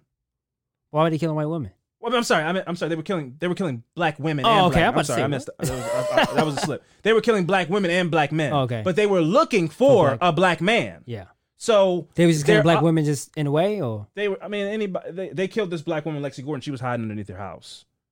So, I think it was just. It was just a hate filled night. yeah, But their goal was to find a black man. So I think the thought of these two wealthy uh, train owners were like, if there's no black men on the train, maybe they won't. They they'll leave us alone.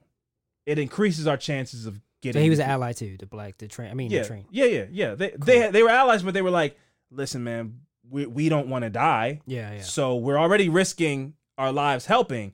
But if we have a bunch of black men on this train, the train's gonna get pulled. Over. How would they see if black men is on the train? They stopped. I don't know what trains look like in 19. Me either, You don't know, uh, it, I'm sure it wasn't like a huge train. It sounds like they were able to pull it up and be like, "Hey guys, Hop on. get on our train." Yeah. So maybe it was very easy to see, had windows and stuff. I don't really know the details of that, but they were they were very adamant that if you're on this train, you put everybody in danger. So uh, many of those who fled by train had been hidden in the home of the white general store owner named John Wright and continued to do so throughout the violence. So they made multiple trips Mm. He was hiding them in. He was like, okay, you know, get ten more, go take them to the train. You know, so he was kind of like, you know, uh, white Harriet Tubman. Yeah. Not to not to not to diminish her thing, but uh, that's the only comparison I can I can think of right now as a person who's Getting him out of getting them out of it. You know, Yeah. you know. So, uh, you know, uh, John Wright continued to do so throughout the violence. Sheriff Walker helped terrified residents make their way to Wright's store, who would then arrange escape with the uh, the help of the of the Bryce brothers. Mm-hmm. So they would, he would come, they would hide at the general store, and uh, John Wright would make arrangements with the Bryce brothers, and then they would arrange a time for them to pull up the train and then get the people that were hiding in the store to the train and get them out of the, the fuck out of there. Yeah. The Bryce brothers were the train operators. Yes. Okay.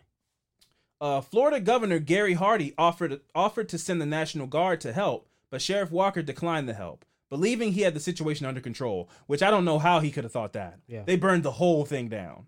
Uh, but I think maybe he thought we got all the black people out, and so they'll just start to calm down eventually once they run out of black people to be looking for. And that's what happened. Mobs mobs began to disperse after several days, but on January 7th, many returned to finish off the town, burning what little remained of it to the ground except for the home of John Wright. A special grand a special a special grand jury and a special prosecutor were appointed by the governor to investigate the violence. The jury heard the testimonies of nearly 30 witnesses, mostly white, over several days, but claimed to not find enough evidence for prosecution. Uh, duh. The surviving citizens of Rosewood did not return, fearful that the horrific bloodshed would reoccur. The story of Rosewood faded away quickly. Most newspapers stopped reporting on it soon after the violence had uh, ceased, and many survivors kept quiet after about about their experience, even to subst- subsequent family members. So people who survived were like, "I'm not, I'm not, I'm not even, I don't even want to speak this. I don't want them to come after me." And I just want to, um, the reason I, I, I wanted to, I want to take another jump. I know I'm doing a lot of like, I'm going off on tangents about this, but it's just a lot to unpack, and there's a lot of real stuff in in these stories. For anybody who's listening this, to this, all over this country, right? You know, we have listeners from all kind of random places in this country, right? And you might go, man, there's not a lot of black people in my town. I don't know. Maybe black people just don't like, uh, you know, like it here in Idaho or in Michigan or Wisconsin or whatever, right? You have no idea. Your town might have been filled with black people at a point, and then they could have got ran out, like these like these black people got ran out of Rosewood, and then they just never came back, right? So there's there's history and there's context to a lot of things in this country. And this town, Rosewood, was once a small town that was 98% black, except for one white dude who owned a store. And then one day, this mob of angry white people came, burned the whole town down, and then they never returned to Rosewood. So I'd be interested to see what Rosewood looks like in 2020. That's what I'm trying to look up now. Yeah, I- I'd be interested to see like if it's if it's a town, if it's functioning, if it's if it's if it's It looks like um, they have like a little um, s- like a what you call it? Like one of the things you go when you go to the woods, they tell you about this area. What is it? What's what's those things called? oh like a like a like a placard. Like yeah, a- that. They got one of those. They got like a big white house. That's the last house that was standing. Oh, so it's like a it's like a monument kind I of think town it's now. yeah, yeah, yeah. Wow. And it's like trees. This is Another- cool. I would love another, to go yeah, another, another place I'm interested in going. Yeah, another place I'd be interested to check out. Yeah, but they got they got one of these pictures. They got um up for sale a rare link to the dark history of Rosewood, the last house that was standing, which is up for white. sale. This might have been old, but it was I wouldn't want to live in that town at yeah. all. But it says the last the last house standing is like this. yeah, yeah, it's like, it's a, it's a, it's a Oh, fam- wow. it's a famous thing. It's a thing. It's like a thing. That's crazy. Wow. Yeah, I would love to go to see that. Yeah, I would love to see it, and then I would not be staying in that town. The probably, oh my god, the the like, the vibes and the oh my god, the pain and the anguish. pictures of the, the guy that was hung.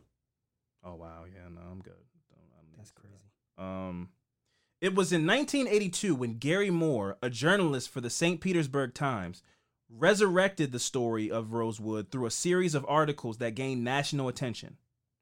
The living survivors of the massacre at that point, all in their 80s, came forward, led by Rosewood descendant Arnett Doctor, and demanded restitution from Florida. The action led to the passing of a bill that awarded them $2 million, which split between nine survivors amounted to $150,000. Um, which also I wanted to just talk about as well, because again, I'm sorry to keep going on these tangents, but there's also this rele- relevant historical context that I just want to piece in with this story since we're, you know, since this story is about black history, right? I don't know how much money any of the people in Rosewood could have made in a lifetime. But their houses were burned down. Any jobs that they might have had were lost. They had to up uh, uproot themselves and move to a different town. And then for 80 or for 19 from 1920 to 1994, they had to live with the trauma of seeing people killed and hung in this awful night. And for all of that, they got $150,000. Now, if a person was able to work and build equity in their home and all that kind of stuff throughout that whole time, build generational wealth, they uh, plant roots in Rosewood and just you know, it, and they just make a living. I'm not saying they all these people would have become millionaires, but they would have had a place to lay their head. They would have had a place to call home. Their their their descendants would have had a place to to to lay roots in and call home, and that was all taken from them. And at the end of their life, because all these people are now you know at the very least 85 to 95 years old in 1994 they were given $150,000, which in 1994, maybe that's double that, right? But you're almost you're at the end of your life. Yeah. You know, so you get a nice little bit of change to pass on to your kids, but you're you were traumatized, your house was burned down, you were kicked out of your town, and you had to Could have been killed. Could have been killed.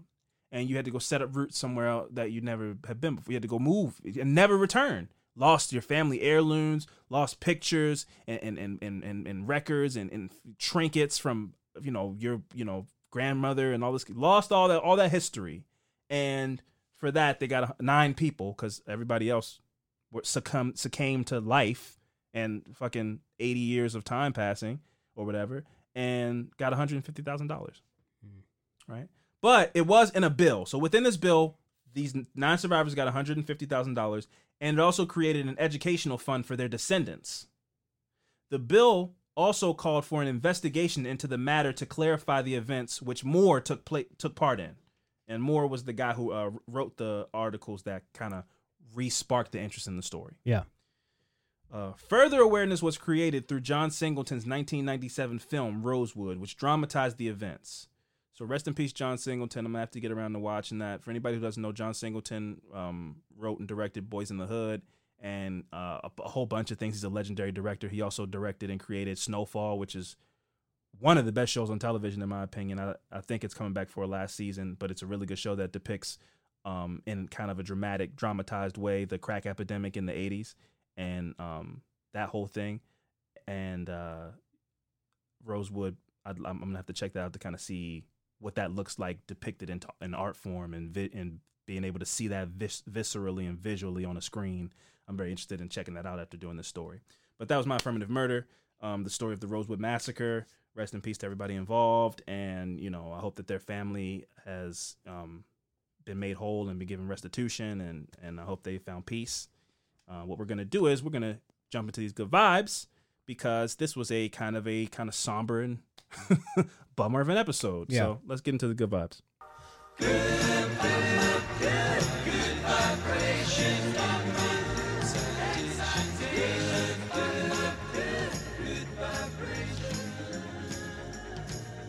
That's right, folks. It's time for some more good vibes in your life. Uh, you know, I'm I'm ready to just jump right in and, and, and cleanse the palate after all that, you know, dark historical, crazy race war conversation.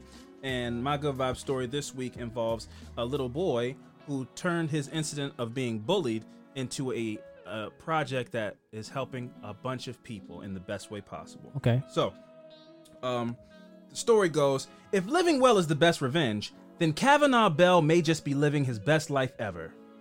After facing bullying at school, rather than internalizing that pain or trying to get even, the spirited seven year old boy decided to channel that energy into something positive instead. He said, quote, after I was bullied and I felt a darkness inside of me, oh, that's creepy. Uh, I knew that I didn't I didn't want other kids to feel the same way I felt. Bell explained to his GoFundMe page. Boom. Hmm. So I asked my mom if I could if she could help me spread the love and positivity, and the more I gave back to my community, the more I wanted to keep doing it. Bell lives in Gaithersburg, Maryland, Okay. with his mom, Lacey Simmons, and their extended family. Even before their bullying incident, the second grader, the second grade Samaritan was only doing his part to give back during the COVID was already doing his part to give back during the COVID-19 pandemic. Initially funded by his own savings, Bell started started out by assembling and distributing care packages filled with food and toiletries uh, for his elderly neighbors. Over time, the popular project snowballed, with contributors pouring in. He and his mom launched a food pantry staged in space, staged in a space donated by a local warehouse. In the face of negativity at school, Bell's determination to remain positive only became stronger. Hoping to expand his message of compassion beyond the, the confines of his own community, Bell sat out, sat out, Bell set out to find a place where residents would benefit most from his message of hope. Spurred by memories of a 2018 Mount Rushmore road trip he'd taken with his mom that led uh, that led them through the South Dakota's Pine Ridge Indian Reservation, he knew he'd found his answer. He said again, quote, "My mom explained to me that the people who lived on this reservation, or explained to me the people that lived on this reservation, and some didn't have what they needed to survive." Bell told the Washington Post. Some of the houses didn't have electricity or running water. And it's crazy for that to be in the town leading up to Mount uh uh the Mount Rushmore with all, they carved these faces into this Yeah. mountain and, and it's like Native American people are like you ride past the town there's like people are starving and don't Mhm. have water and stuff. Uh but you know I want to see that one day though. Mount Rushmore? Yeah. I'm good. You don't want to see it? I just want to see it because you see it everywhere. I just, I just want to just say I've seen it. Sure, sure, sure. I But you good? You like nah? I don't want to go there. They're on they're on the money. They're on I don't want to go good. there. I want. I wanted you to go. Yeah, let's go. But you didn't say that, so I don't. Want to go. It's like, I've seen George Washington. I don't wanna go I've anymore. I've seen his face, man. I get it. He's got the little curly bangs, and I, I got you, man. uh, with a steady stream of of, pers- of in person donations, as well as contributors from his GoFundMe and Amazon wishlist pages, Bell and his mom have managed to amass enough essential supplies to fill a 53 foot semi truck twice. Mm. His mom used some of the donated funds to hire a driver. She also reached out to Alice Phelps, the director of First Families. Now, and see, this is the kind of stuff you have to do when the shit gets out of control, friend. You can't just be the person who controls the money, or people start to get skeptical and they know that you're stealing the shit. You got to hire people that know what they're doing and can allocate the money properly. I can do that. You just know how to do that? Yes. Okay. Well, they hired Alice Phelps, and They she should have hired Franco Evans. yeah, all right, okay. And then the next week it's like, uh, uh, uh, a former U.S. Postal Service worker is has fled the country with all the proceeds from this little boy's charity. I wouldn't have. I wouldn't have took all of it. I would have took what was mine. None of it is yours. I. I have to get my fee. What do you want me to do? a non-profit humanitarian organization. This is what families, uh, First Families now is. It's a non-profit humanitarian organization whose focus is better bettering the lives of families and children on the reservation to appease or to apprise to apprise her of her son's plans. Yeah, so he saw this reservation and they ended up uh, talking to Alice Phelps, who helped them direct a lot of their uh, goods and their um, products to these people in this um, reservation that he drove through. yeah. He believes he can save the world, and I believe him. He just carry he just carries that. You know, well, no problem. Let's do this, you know? And he doesn't say anything as a challenge. So I love that innocence about him, Phelps told People magazine. The first shipment that went out in July was loaded with non-perishable f- food and cleaning supplies, as well as shoes, clothing, and diapers. With the cold weather approaching, the second shipment in September also included coats and blankets. It's just a blessing to help uh it's a, it's just a blessing to be helping people said bell whose heritage is in part native american. I'm trying to make sure that they have what they need to survive cuz that's cuz that's their only land and they're like my family cuz they you know they share the same blood Yeah. in addition to his humanitarian aid work, this is a seven year old. in addition to his humanitarian aid work, Bell has also launched his own nonprofit, Cool and Dope. What was I doing at seven? Oh my this? god, man! I was just taking peanut butter and jelly sandwiches to the face. Also, actually, specifically, once I almost died at seven years old because I tried to house a slice of cheese pizza, and the stringy cheese, I swallowed the cheese, but it stayed connected to the pizza, and then it got stuck in my throat. That's what happened to me the other day. Yeah, so I had to I had to try to pull, pull it the- out, yeah. pull the cheese, but then it's just it's just pulling, but it's not getting to the chunk yet because it's so it's so gooey and cheesy. Mm. Yeah. I remember this slice like it was yesterday. So it's so much cheese, I'm pulling it, and I'm trying not to cause a scene because we're at the dinner table. So I'm sitting there dying, trying to Yeah, I, that happened to me the other day. When I was trying to swallow steak. hard. Oh man, you just got you just had to fight through the swallows. Huh? It was the the fat, yeah. and I was I felt it on my tongue, but it was like In your my throat. throat, and I was trying to swallow. I was like, And yeah, that I felt like, like, I- I yeah, just yeah, get out. Yeah, you get that thought where you're like, is this it? yeah. I told Steph, I was like, Yeah, yeah. I was like, you, you gonna let me die? She was just staring at me. She was like, I was about to put my hand in your throat, but I was like, no, you would not. Yeah, you, you just just- staring. I was looking at you. My life was flashing before my eyes, and I saw you just sitting there. I there. thought that was it, Yeah, man. some, yeah it, it's been only a couple times in my life where I'm like, is this it? Like you like, like, like a steak, some steak fat. yeah, I was some steak fat would have took took, me you out, out, man. man. Yeah, no, man. it's been a couple times in my life where I'm like, is this the dumb fucking way? Is this how I'm really about to go? That time my, my house burned, burned, my kitchen burned. And I was like, cooking some French fries? No, it, no, not today. Wow, And that cheese pizza incident, I was like, I'm about to die at, the, t- at Yeah. the kitchen table with my grandmother and my mother and my uncle here. I gotta look all tough. My kids are there, so I can't be like, Yeah, just, yeah, I yeah. like try to swallow. I was like, coughing on Manly like, ugh, uh-huh. losing your life in front of your kids. uh, no, but he started a nonprofit group called Cool and Dope, an acronym that stands for. This kid is seven. He created an, a company that has an acronym. The acronym Cool and Dope stands for considering others, obstacles in life, and dishing out positive energy. I mean, god damn. he's advanced, man. That's He's on a god different damn. level. That's a hell of He's- an acronym. he's on, uh, That's a businessman. Elon Musk uh, type Yeah, level. yeah, he's a visionary, bro. He's a visionary. uh, the organization's mission is to combat bullying and spread positivity through acts of kindness. wow. Uh, Bell says he hopes to see bullying totally eradicated by his 18th birthday, 10 years from now. While 2030 may be a decade away, with Bell's pluck and persistence, he just might reach his goal and continue to inspire others and live his best life in the process. Once more, more, cla- more life, more, Yeah. more cheers, more applaud. Shout out to Cavanaugh Bell, Cav. I'm gonna call him Cav. Shout out to Cav, doing great things. This kid's seven. Here's a picture of him, friend, with all his goods, man. A whole semi truck Wow. full of boxes of all kind of shit for people, let me- man. It's a white kid. It's a white kid. No, he's Native American. Oh, okay, yeah, yeah. Yeah, yeah. All right, well, at least in part, he's maybe half Native American. But yeah, cool and dope is his is his project, and Wow, man. again, just just acronyms are hard already, right? Yeah. He created an acronym where he used all the letters in the acronym. All big words. Yeah, acronym stands for considering others, obstacles in life, and dishing out positive energy. so shout out to Cool and Dope, shout out to Cavanaugh, and uh, uh shout out to fucking where's he from in Maryland again? Gators Gate. Uh, Gaithersburg. Yeah, shout out to Gaithersburg, Maryland. I didn't know they were giving up like that in Gaithersburg, Maryland. But look at the kind of uh, exemplary products you guys Yeah. are, are, are, are creating up there. Other than the kids that bullied him at school, but they inspired him to go do great things. Yep. You know, so sometimes a little kick in the pants and a little negativity can bring out the best in you. Um, not that I'm advocating bullying, but I'm just saying, you know, I learned how to play the dozens really well from people talking about me. Yeah. And then you get really good at that, and then they don't talk about you anymore because I got them. I got them for days. you know, all that. Before the what are those and all that shit these kids Yeah. do now, I was burning kids up. burning them up. Ghetto. Shut your fat ass up. what, boy? Uh, your, your shoes dusty. Your shirt hanging off your shoulder. I can see your collarbone. They Shit already, they Yeah. already loaded up. Yeah, like never mind, man. Don't uh, take it back. You know, never mind. Your hair's all nappy. Oh, boom, pop. I'm firing everybody. Hairline receding. You're only twelve. Oh man. Oh, I had him flaming. People leave you alone. Uh, but yeah, no. Shout out to him. Fran, it's on you.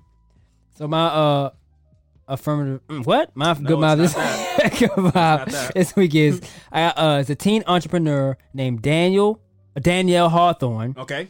touches six figures running her own hair um is it but bonnet business Is it- Bonnet. bonnet bonnet yeah bonnet The little wraps. Yeah, yeah, yeah. yeah. yeah. So today's young entrepreneur are starting um starting on their own business business endeavors before they even make it to college. And 17-year-old Daniel Before they even make Hawthorne is no different. Yep.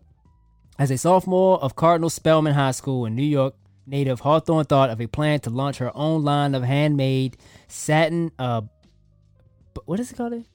A bonnet. Bonnet, bonnet. yeah. I keep I want to say bonnets for some reason. Uh, Bonnet. that's not a thing. Yeah. Lisa Lisa Bonet is a thing. Yeah.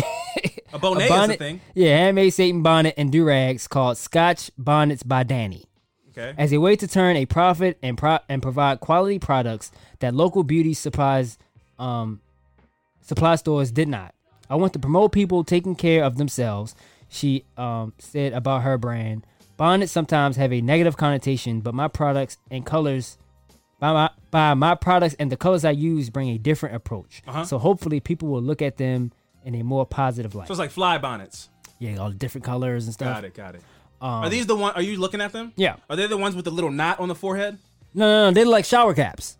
Oh, the oh, oh, okay, like a classic bonnet. Yeah, yeah, yeah. Like the sister in Friday when she didn't want her hair to get Yeah, those. Put, oh, okay, that's yeah. okay. Yeah, mom put it. on when she go in the shower, Yeah, don't want yeah, to get her it. hair wet. Yeah, got it, one got of those. Okay, got it. So according to Hawthorne, her brand is considered um, a family business as both her parents play a big role in helping her design her bonnets and do rags. Okay. Prior to, oh, they and make do rags too. And do rags is a big thing right now with the males. yeah. A lot of young kids are wearing those. Do rags, do rags have really. Um, I don't. And funny enough, I feel like a lot of like white dudes on Twitter made it ironically funny, and then black dudes are like, "Nah, man, let that do rag cape. hang. I'm wearing my do rag out." Yeah. I always like do dudes would wear do rags, but usually like fold the the cape up. Yeah. And maybe put a, a ball cap on over top of it now. But I've seen these. It's these a style now. It's yeah. It's you like wear 'em, you get them different colors. You get them. Um, you can tie 'em, like Fifty Cent used to have his in a knot, Exactly. like a tail. Yeah. you can fold them up like you just said, or now they got it like you can pull them up. They they pull them over top of their head like that. Oh, I never it just heard sits of that there. one. So you're not They just got- letting the cape hang. Because that some was still some, in, some- sometimes I think early 2000s. You know, it's coming Yeah. back around. I think the people,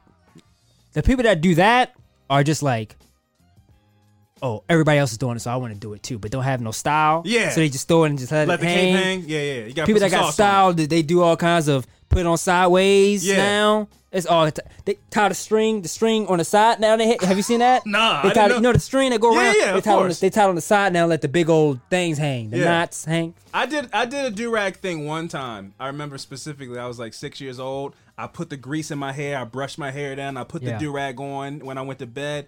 And when I woke up, it was I was going to a Catholic school at the time. I was like in the third grade. And I woke up. I t- took that do rag off. I was appalled. I was like, I'm never do because my hair was just so flat down Yeah. and shiny and like stiff. Yeah, you ain't had the waves popping. It was, it, you know what it looked like? It looked like it looked like finger waves. You know how when Ugh. black women have, Yeah. they do like the gel, and it looked like that because I think I might have put too much gel in Yeah, it. you might have. So it really had like a shine to it, and it was stiff. It didn't just like my shit wasn't just like it wasn't just swimming. Yeah. it looked it looked like a hairdo. Yeah. I was the like, time I no. wore it, I was actually trying to get waves, or I didn't have haircuts. I was like, I'm gonna just throw Yeah, this hide it. on. Yeah. Yeah. But now it's just it's like a it's a style now. Yeah, They got all kinds of different ones. you can match it with your shoes. And Yeah, they got all kinds of different ones now. Um, so prior to the coronavirus pandemic, Hawthorne saw much success from her business since its summer 2018 launch. However, her business saw a um, saw a uptick in sales in the wake of quarantine when beauty supply stores were closed. Yep. After launching her personal, this was a, I think this is a brilliant idea. Uh, after launching her personal HBCU bonnet collection on Juneteenth, it completely took off. That's, That's- great marketing. That's great, Great. marketing. That's great. Everybody wants to support a black business. That's great. Not, Yeah. she's- not that she's taking advantage of it, but recognizing that people want to be pro-black right now and doing Yeah. like we're doing HBCU bonnets. Yep. That's genius. The theme collection featured HBCU schools such as Morgan State University, Howard University, Hampton University, Florida A&M University, Clark Atlanta University, North Carolina, um, A&T State University, Spelman College, and Delaware State University. Nice. Um, so, yeah, so she got um, Wow. uh, that's that's dope. You said Uh, she's in the tenth grade. she's she's 17, so she's a sophomore. Yeah, yeah, yeah. That's a young entrepreneur, man. Yep. So, so I created this collection to bring more awareness to HBCUs and allow students from these schools to show their school spirit, she said. Mm. It made me feel good that people saw what I was doing and they didn't even know me, but they were rooting for me. No, that's beautiful. To date, Hawthorne has sold over 10,000 bonnets, reaching a, reaching a goal of over six figures Mm. revenue as, um, as a high school senior. God damn. That's college. She can go to whatever HBCU she wants to. She can go to whatever HBCU she wants to go to, or not, wherever she wants to go, or just, you know, when you're. That's the thing about people don't tell you. Like, business school is not for unless you want to run a Fortune 500 company. You don't need to go to business school. Yeah. She has an idea and she has a profitable business. Yes. She doesn't need to go to college, in my opinion. She, that's, I was thinking the same thing. Take that money and reinvest it in your business. Yep. And buy a business for dummies book. Yep. And you'll learn everything that you need to learn. And then get find some get add on to your to your catalog. There that you go. Exactly. Yep. That dude Kevin Plank. I don't know if he went to college, but he started off with one Under Armour shirt. Under Armour used to be one shirt. Yeah. He mastered that. Everybody was buying Under Armour shirt, Yeah. the one shirt, then he expanded. Yeah. She has this bonnet thing and these do rags. Nail that. Then you go to the next thing Yeah. and keep crushing it. That's beautiful. 17? You have a six figure business? Come on. Um, so with a successful business under her belt, she's she set her sights on transitioning from teen entrepreneur to um, a revered businesswoman. Uh, businesswoman as she plans to pursue a business degree from a four year four Okay, year That's her choice. That's her choice. Yeah. It's a good experience. Yeah, yeah. Um, in addition to running her own business, Hawthorne also plans to develop an organization geared toward teen and black entre- entrepreneurship. Mm, a leader. Um, my future goal is to open my own store and become a CEO of a company organization that creates event that creates events um, to promote teen entrepreneurs and black businesses. Mm. She said, however, I mean, moreover, she has dreams of working with Essence magazine in some capacity. She probably is on her way to doing that. Oh, for and also becoming an inspiration to teen business owners everywhere. She encourages all aspiring teen entrepreneurs not to be too hard on themselves starting out, as she told, as she too had her fair share of obstacles and she endured to get where she is today. Um. So it says you might you might have a bunch of ex- expectations of what you want your business to be, Mhm. and they may not and they may not happen. She said you Yeah. will fail, but at the end of the day, you need to use the failure to your advantage and turn it into something good in order to make um make you and your business successful. See, when reading that, a lot of people, um, especially now with social media, a lot of people trying to start these businesses and not and it's not being successful from the jump. Yeah. And it's like, um, I was working with a mentor that's in real estate and he was saying that uh, he was in um, real estate, and he was Uh-huh. like, you can't get caught up what you see on social media because you don't know what those people have been through. Exactly. Just and just and a lot of people in real estate, they're they show like I made this check, but he was like, don't get caught up in that because you don't even know how much money they spent to get that check, or you know how much money they lost. You just you just Don't see the good yeah. part. Don't ever base your success off the success of others. Yeah, and then you and uh, now you see all these like young rappers and stuff uh showing all this money and all this stuff, cars and everything. Mm-hmm. Yeah. But you don't you want everybody wants it so fast Yep. and it's uh, and it's just not how it happens. And No. for me, I get caught up in that cuz I'm like I'm almost 29 it's like and you hear a lot of people go I I haven't I'm 45 and or whatever. I haven't, Yeah, still haven't no, haven't figured out no, yet. You're But- still we're still incredibly young. yeah, but you but you get caught up in social media and go like, damn, I want I that. have Why have it now. I want it yeah, tomorrow, just- no, and it, it's and not it's how it not how it happened. Also, failure is the biggest lesson you can have sometimes. Yes, yes, yes, yes. Uh, so she right now Hawthorne is along with her team is working on her brand's Christmas launch Yeah. and expanded her pr- product to including clothing and additional do rags for her collection. There you go. Um, and she uh, I believe she has an Instagram site. Oh, Um, if it's, she does, please. It's called uh, Scotch Bonnets by Dani. Scotch her- Bonnet. So S C O T C H Yep, Bonnets. B O N N E T S by D Dan- Dani. D A N I. D A N I. Scotch Bonnets by Dani. Yep. Wow. Again, I I mean, if she wants to go to college and get a four year degree, I, I encourage her to go do that. It's a great experience. I'm sure she'd learn a lot of stuff. But she could take that money and invest it into her business and grow her business and do something really incredible. And I feel like there's probably a lot of people that would want to back her and and see her become as great as she could be. Yeah, man. But that's Christmas line. That's clothes. that's super dope, man. then you do the clothes that match the bonnet. Yep. Come on. Sweatsuit with the bonnet. That's ghetto fabulous, man. Yeah, man. Uh, especially with people not going out a lot. It's like Yeah, the I'm chill in outfit. the house. I'm in the house anyway. Get all get all the colors Yeah. and whatnot. You do the onesie with the Scotch bonnet attached. yeah, yeah, Then you could you put the hood up on the onesie. You got the bonnet on now. yeah, Come on, you can have that, Dani. That's free game. yeah. I want to know if her parents was like having some have a, some type of uh like business type of background or whatever. I, I would. I But would, I at would- that age, it's like I I wasn't nowhere near thinking like that. Oh, and it's a I'm so different glad. time, yeah, bro. I'm it's so an amazing time, bro. I'm so glad for the, the, that kid that knits the scarves and all that. You know, I mean, we've we've done so many stories of these kids where you go, what the fuck were we doing? Yeah, kids, that. kids opening lemonade stands, and then it turns into like they are a lemonade company, like they and their lemonades in stores. Yeah, like lemonade the L's backwards. Yeah. making thousands of dollars a, I'm a I'm, month. I'm so happy because stuff like that they're not teaching in school. So it's like I'm glad they learn that stuff on their own. Yeah. learning to fail, how to work a business. They can work. They can have their own business, work for themselves. I think it's super dope, Yeah, man. man. School curriculums have really become antiquated, man. Like I really think that um these s- cities and states really need to look at what a school curriculum is and rethink it because the world's changing Yeah. and they're still teaching kids about like geometry over you know uh, business and taxes and how to open a bank account and these actual real life skills and also like how to uh, function so i feel like kids in today even it, like in high school a digital marketing class should absolutely be a thing that you learn Yeah. because you can turn yourself into a brand and make money from it.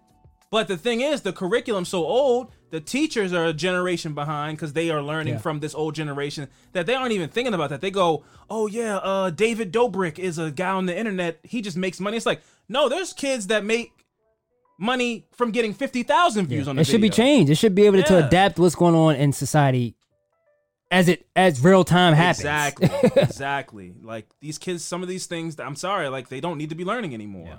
I don't know what those things are. I'm not a teacher, but there's some things that kids are walking out of these schools with diplomas and aren't ready for what the world is in 2020. yeah.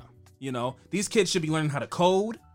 They should know a kid should know how to build a website at 15 years old in 2020. That should just be a class in school, not something you go do at a, col- a community college on your own time. That should be like second period is coding class. Yeah. It should, everything should change. History class should change. Yes, because we, we've seen that the, the history is being told incorrectly. So Yeah. curriculums in school really need to be readjusted and modernized and given a different perspective. Also, the way that kids learn is so antiquated. Like I myself was a victim of this. I'm a very visual learner. Yeah, me too. I do not work very well. Visual hands-on is Sitting in a cold room where I'm get sleepy Yep. and just hearing somebody dribble on about words that no passion, no hands-on things or any I need to I need activities. I need to Yeah. be moving. I have to have the blood flowing.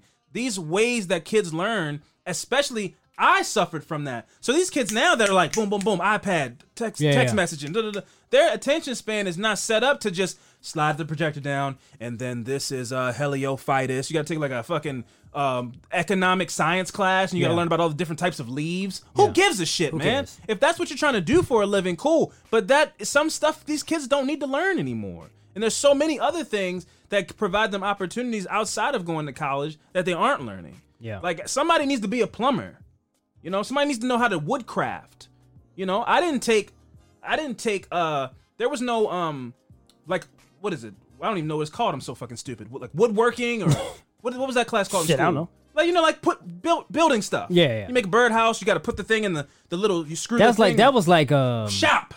That's what's Shop called, class. It was called something else in Kenwood. It was called something like uh, engine. It was called something something weird. But it was probably like it was probably a track. Yeah, like yeah, in yeah. this in the in the STEM program where it's like if you do that, you want to go to school to be an engineer. Yeah. But what if you just want to learn how to like build a deck? like we built like we built like you know how to, you know what's them trains called where they like it's like they it's like magnet. So when they hit a certain speed, they just start they just float at some point. Oh shit. We made one of those, but it was just like a train magnet, and then we had to carve the the, track, track. and then put the like little plastic walls on That it. sounds really that, interesting. That was cool. Yeah. stuff like that was cool. Gym, hands on. I got the ball in my hand. I can get it. I can ace that all day. I don't know about. Gy- I mean, Jim's gonna be. I mean, these kids probably aren't doing gym, but like, I'm not saying we shouldn't be teaching kids like, yeah, try to become a basketball player. I'm saying, I'm saying things like, you know, engineering, like you just said, yeah, yeah. Or, or just any kind of trade program. There's things out there that these kids can learn how to do that the curriculum is not set up to teach them how to do because we've been using the same curriculum for the past like 50, 60 years. Yeah, I I got to business management in high school. That's a great class. and I, but yeah, but I learned like uh, what is it called? Um, like you do something with the charts and it's like it's like bookkeeping or something like Oh, that. okay, yeah. like that. Like I, Yeah, don't, no. I don't want to do that. No, these kids need to be learning like business marketing. Yes. Because social media is such a social media is not going anywhere. Yeah, Maybe someday it'll be um, regulated and changed in ways, but social media is just a way of life, and these kids need to be learning how to use it to their advantage, and also learning that you can't just say whatever you want on social media because it will follow you. Yeah. If a class in school taught you that, it might stick a little better than your dad being like, "Hey man, uh, watch what you say on the internet because a job might." It's like, shut up, dad. Like kids Yeah. don't listen to their parents. No. But if you had a cool young teacher that says, "Hey man, listen, whenever you get out of high school and you get out of college or whatever you do, when you go do a job interview, it's 2020. They're gonna look you up on Facebook." And if they type your name into Facebook and it's like, man, Mexican people, man, this, you go. man, that, nudes, anything like that, it might affect your ability to get a job. So but you know what is about. free? You can look at anytime you want. What? YouTube University. Learn all kinds of shit on That's YouTube. very true. You can learn anything how to do. I learned. I fixed my washing machine off of a YouTube video. YouTube University. Yeah. YouTube. YouTube is great. 'Cause it's just all. It's a tutorial for anything. You want to learn how to fly a plane? You can watch a YouTube video. Yep. My dad learned how to fix his car on YouTube. He's like, I just went on YouTube and typed it in. I was like, wow. Yeah, YouTube University is very underrated. I feel like everybody uses YouTube University, but they don't want to admit that that's where they learned it. They're just like, oh, I just know. I can help you change your brake pads. How'd you learn that? You know, just life. You figure it out. You on something watching some dude teach you how to, you know, change your brake pads. Yes, you don't just you don't just wake up and learn how to uh change brake pads. No, somebody got to pass that on to you. but everybody want to act like, no, I just, I just was born with this knowledge. I'm just, I'm smart like I'm that. not trying to hear that. Yeah, no, YouTube University is everybody's hidden little secret. Yep. But uh, yeah, no. Um, oh, my my recommendations before I get out of here.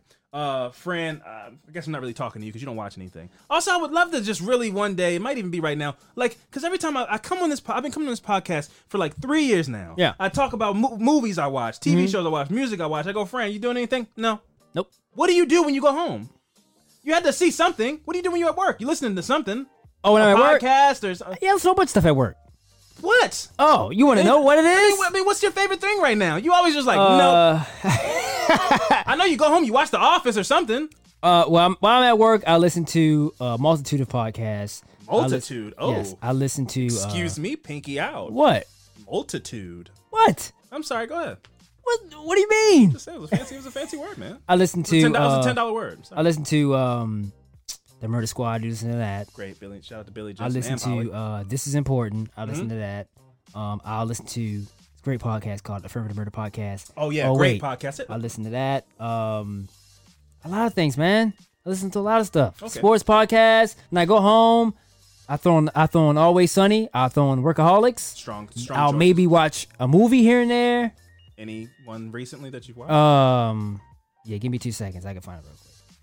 I wouldn't know by heart because Okay. it probably wasn't all that. Um, what'd you tell me yours? Now I'll let you know mine. Okay, well, first up, I want to say anybody who hasn't, I mean, it's probably impossible, but Borat 2 is out.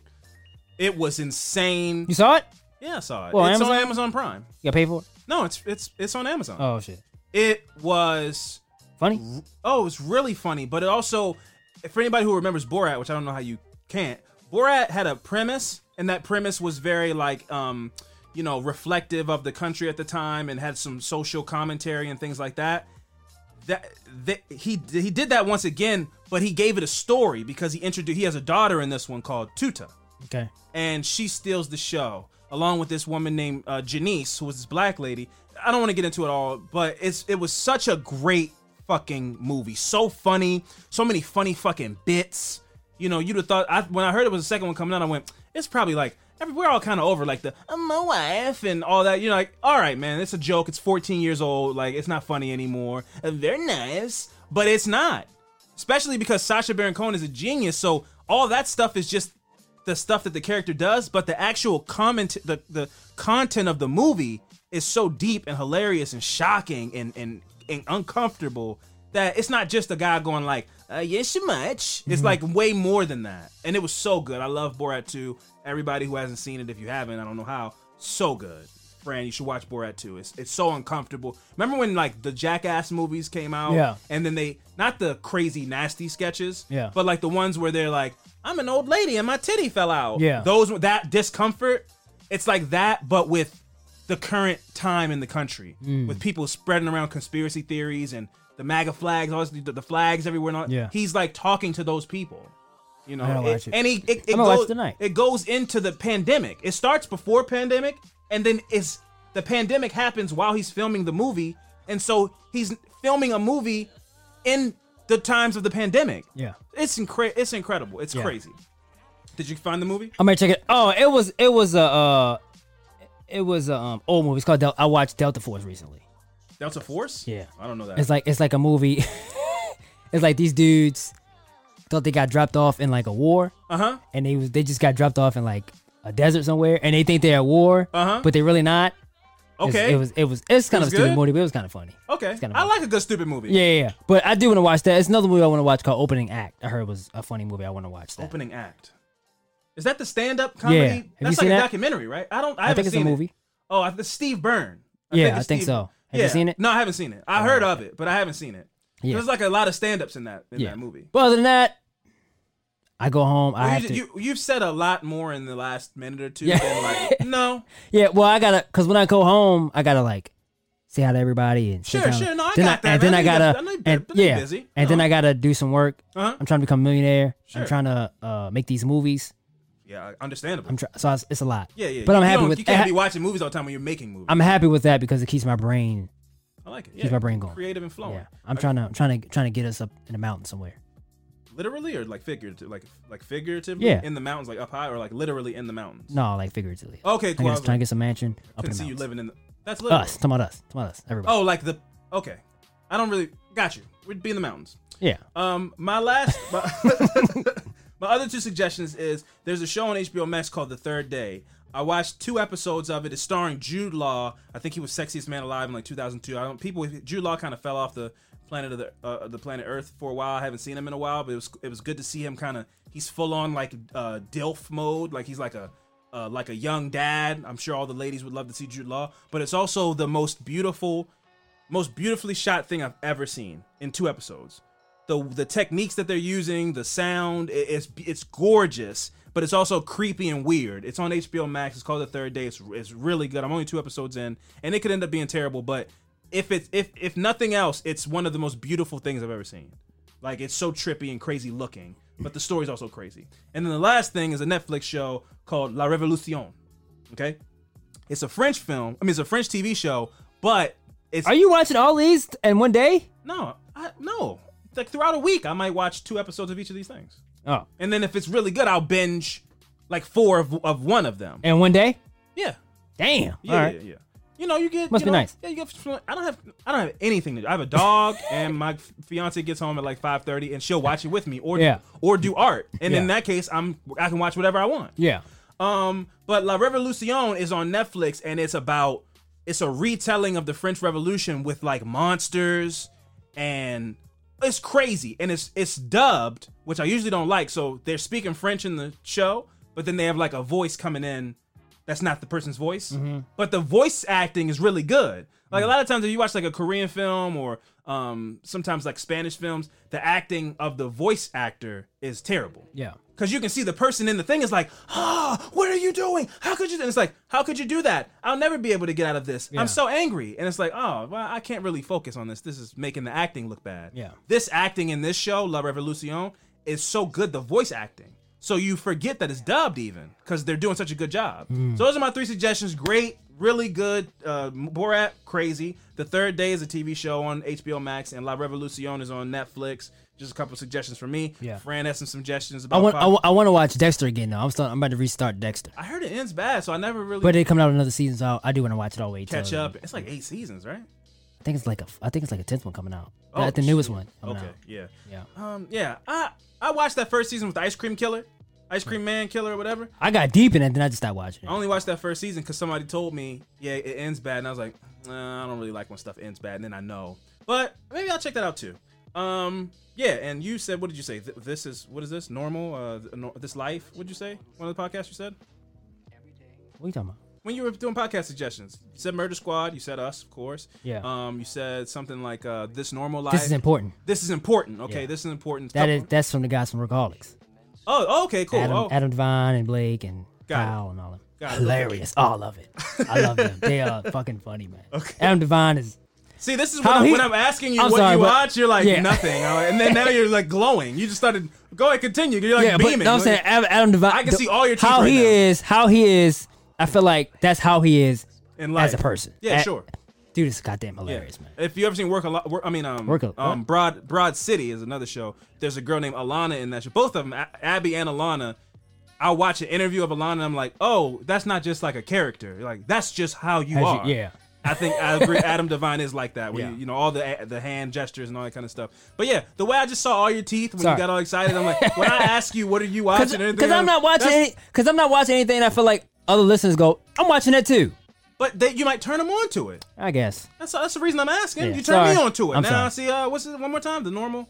What? This this, This is, is important. important, yeah. I'm gonna check that out now. Yeah. Do you watch 90 Day Fiance? Watch I've that. watched 90 Day because of because of Ed. Oh, The yeah. Ed saga I just was following up with because it was so insane. yeah, yeah. Um, but I don't watch it typically. But I'll I hear that. things. I hear, good. I hear good things about it. Yeah. Uh, yeah, so yeah, no, that's it for this episode of Affirmative Murder. Get this music out of here. That's it for this episode of Affirmative Murder. I've been Alvin Williams, joined as always by my partner in true crime, Francel Evans, and we'll see you guys next week. Deuces.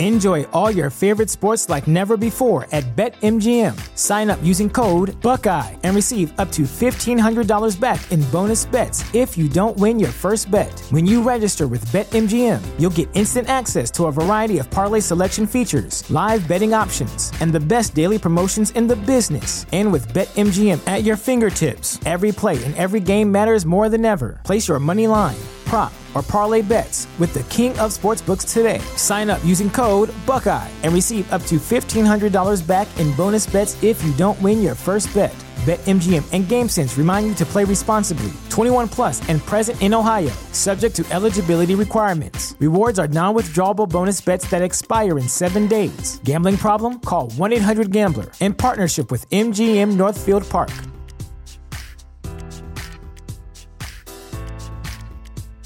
Ready for a career in behavioral health? Earn your online degree at Herzing University. Choose from health and human services, psychology, or social work programs. Gain the skills to work, coordinate, and manage nonprofits. Secure a bachelor's in psychology to study mental health or advance your social work career through our online Masters of Social Work. Let us help you become a social change agent. Your future starts now at Herzing University. Text health to 85109. That's health to 85109. Or visit herzing.edu.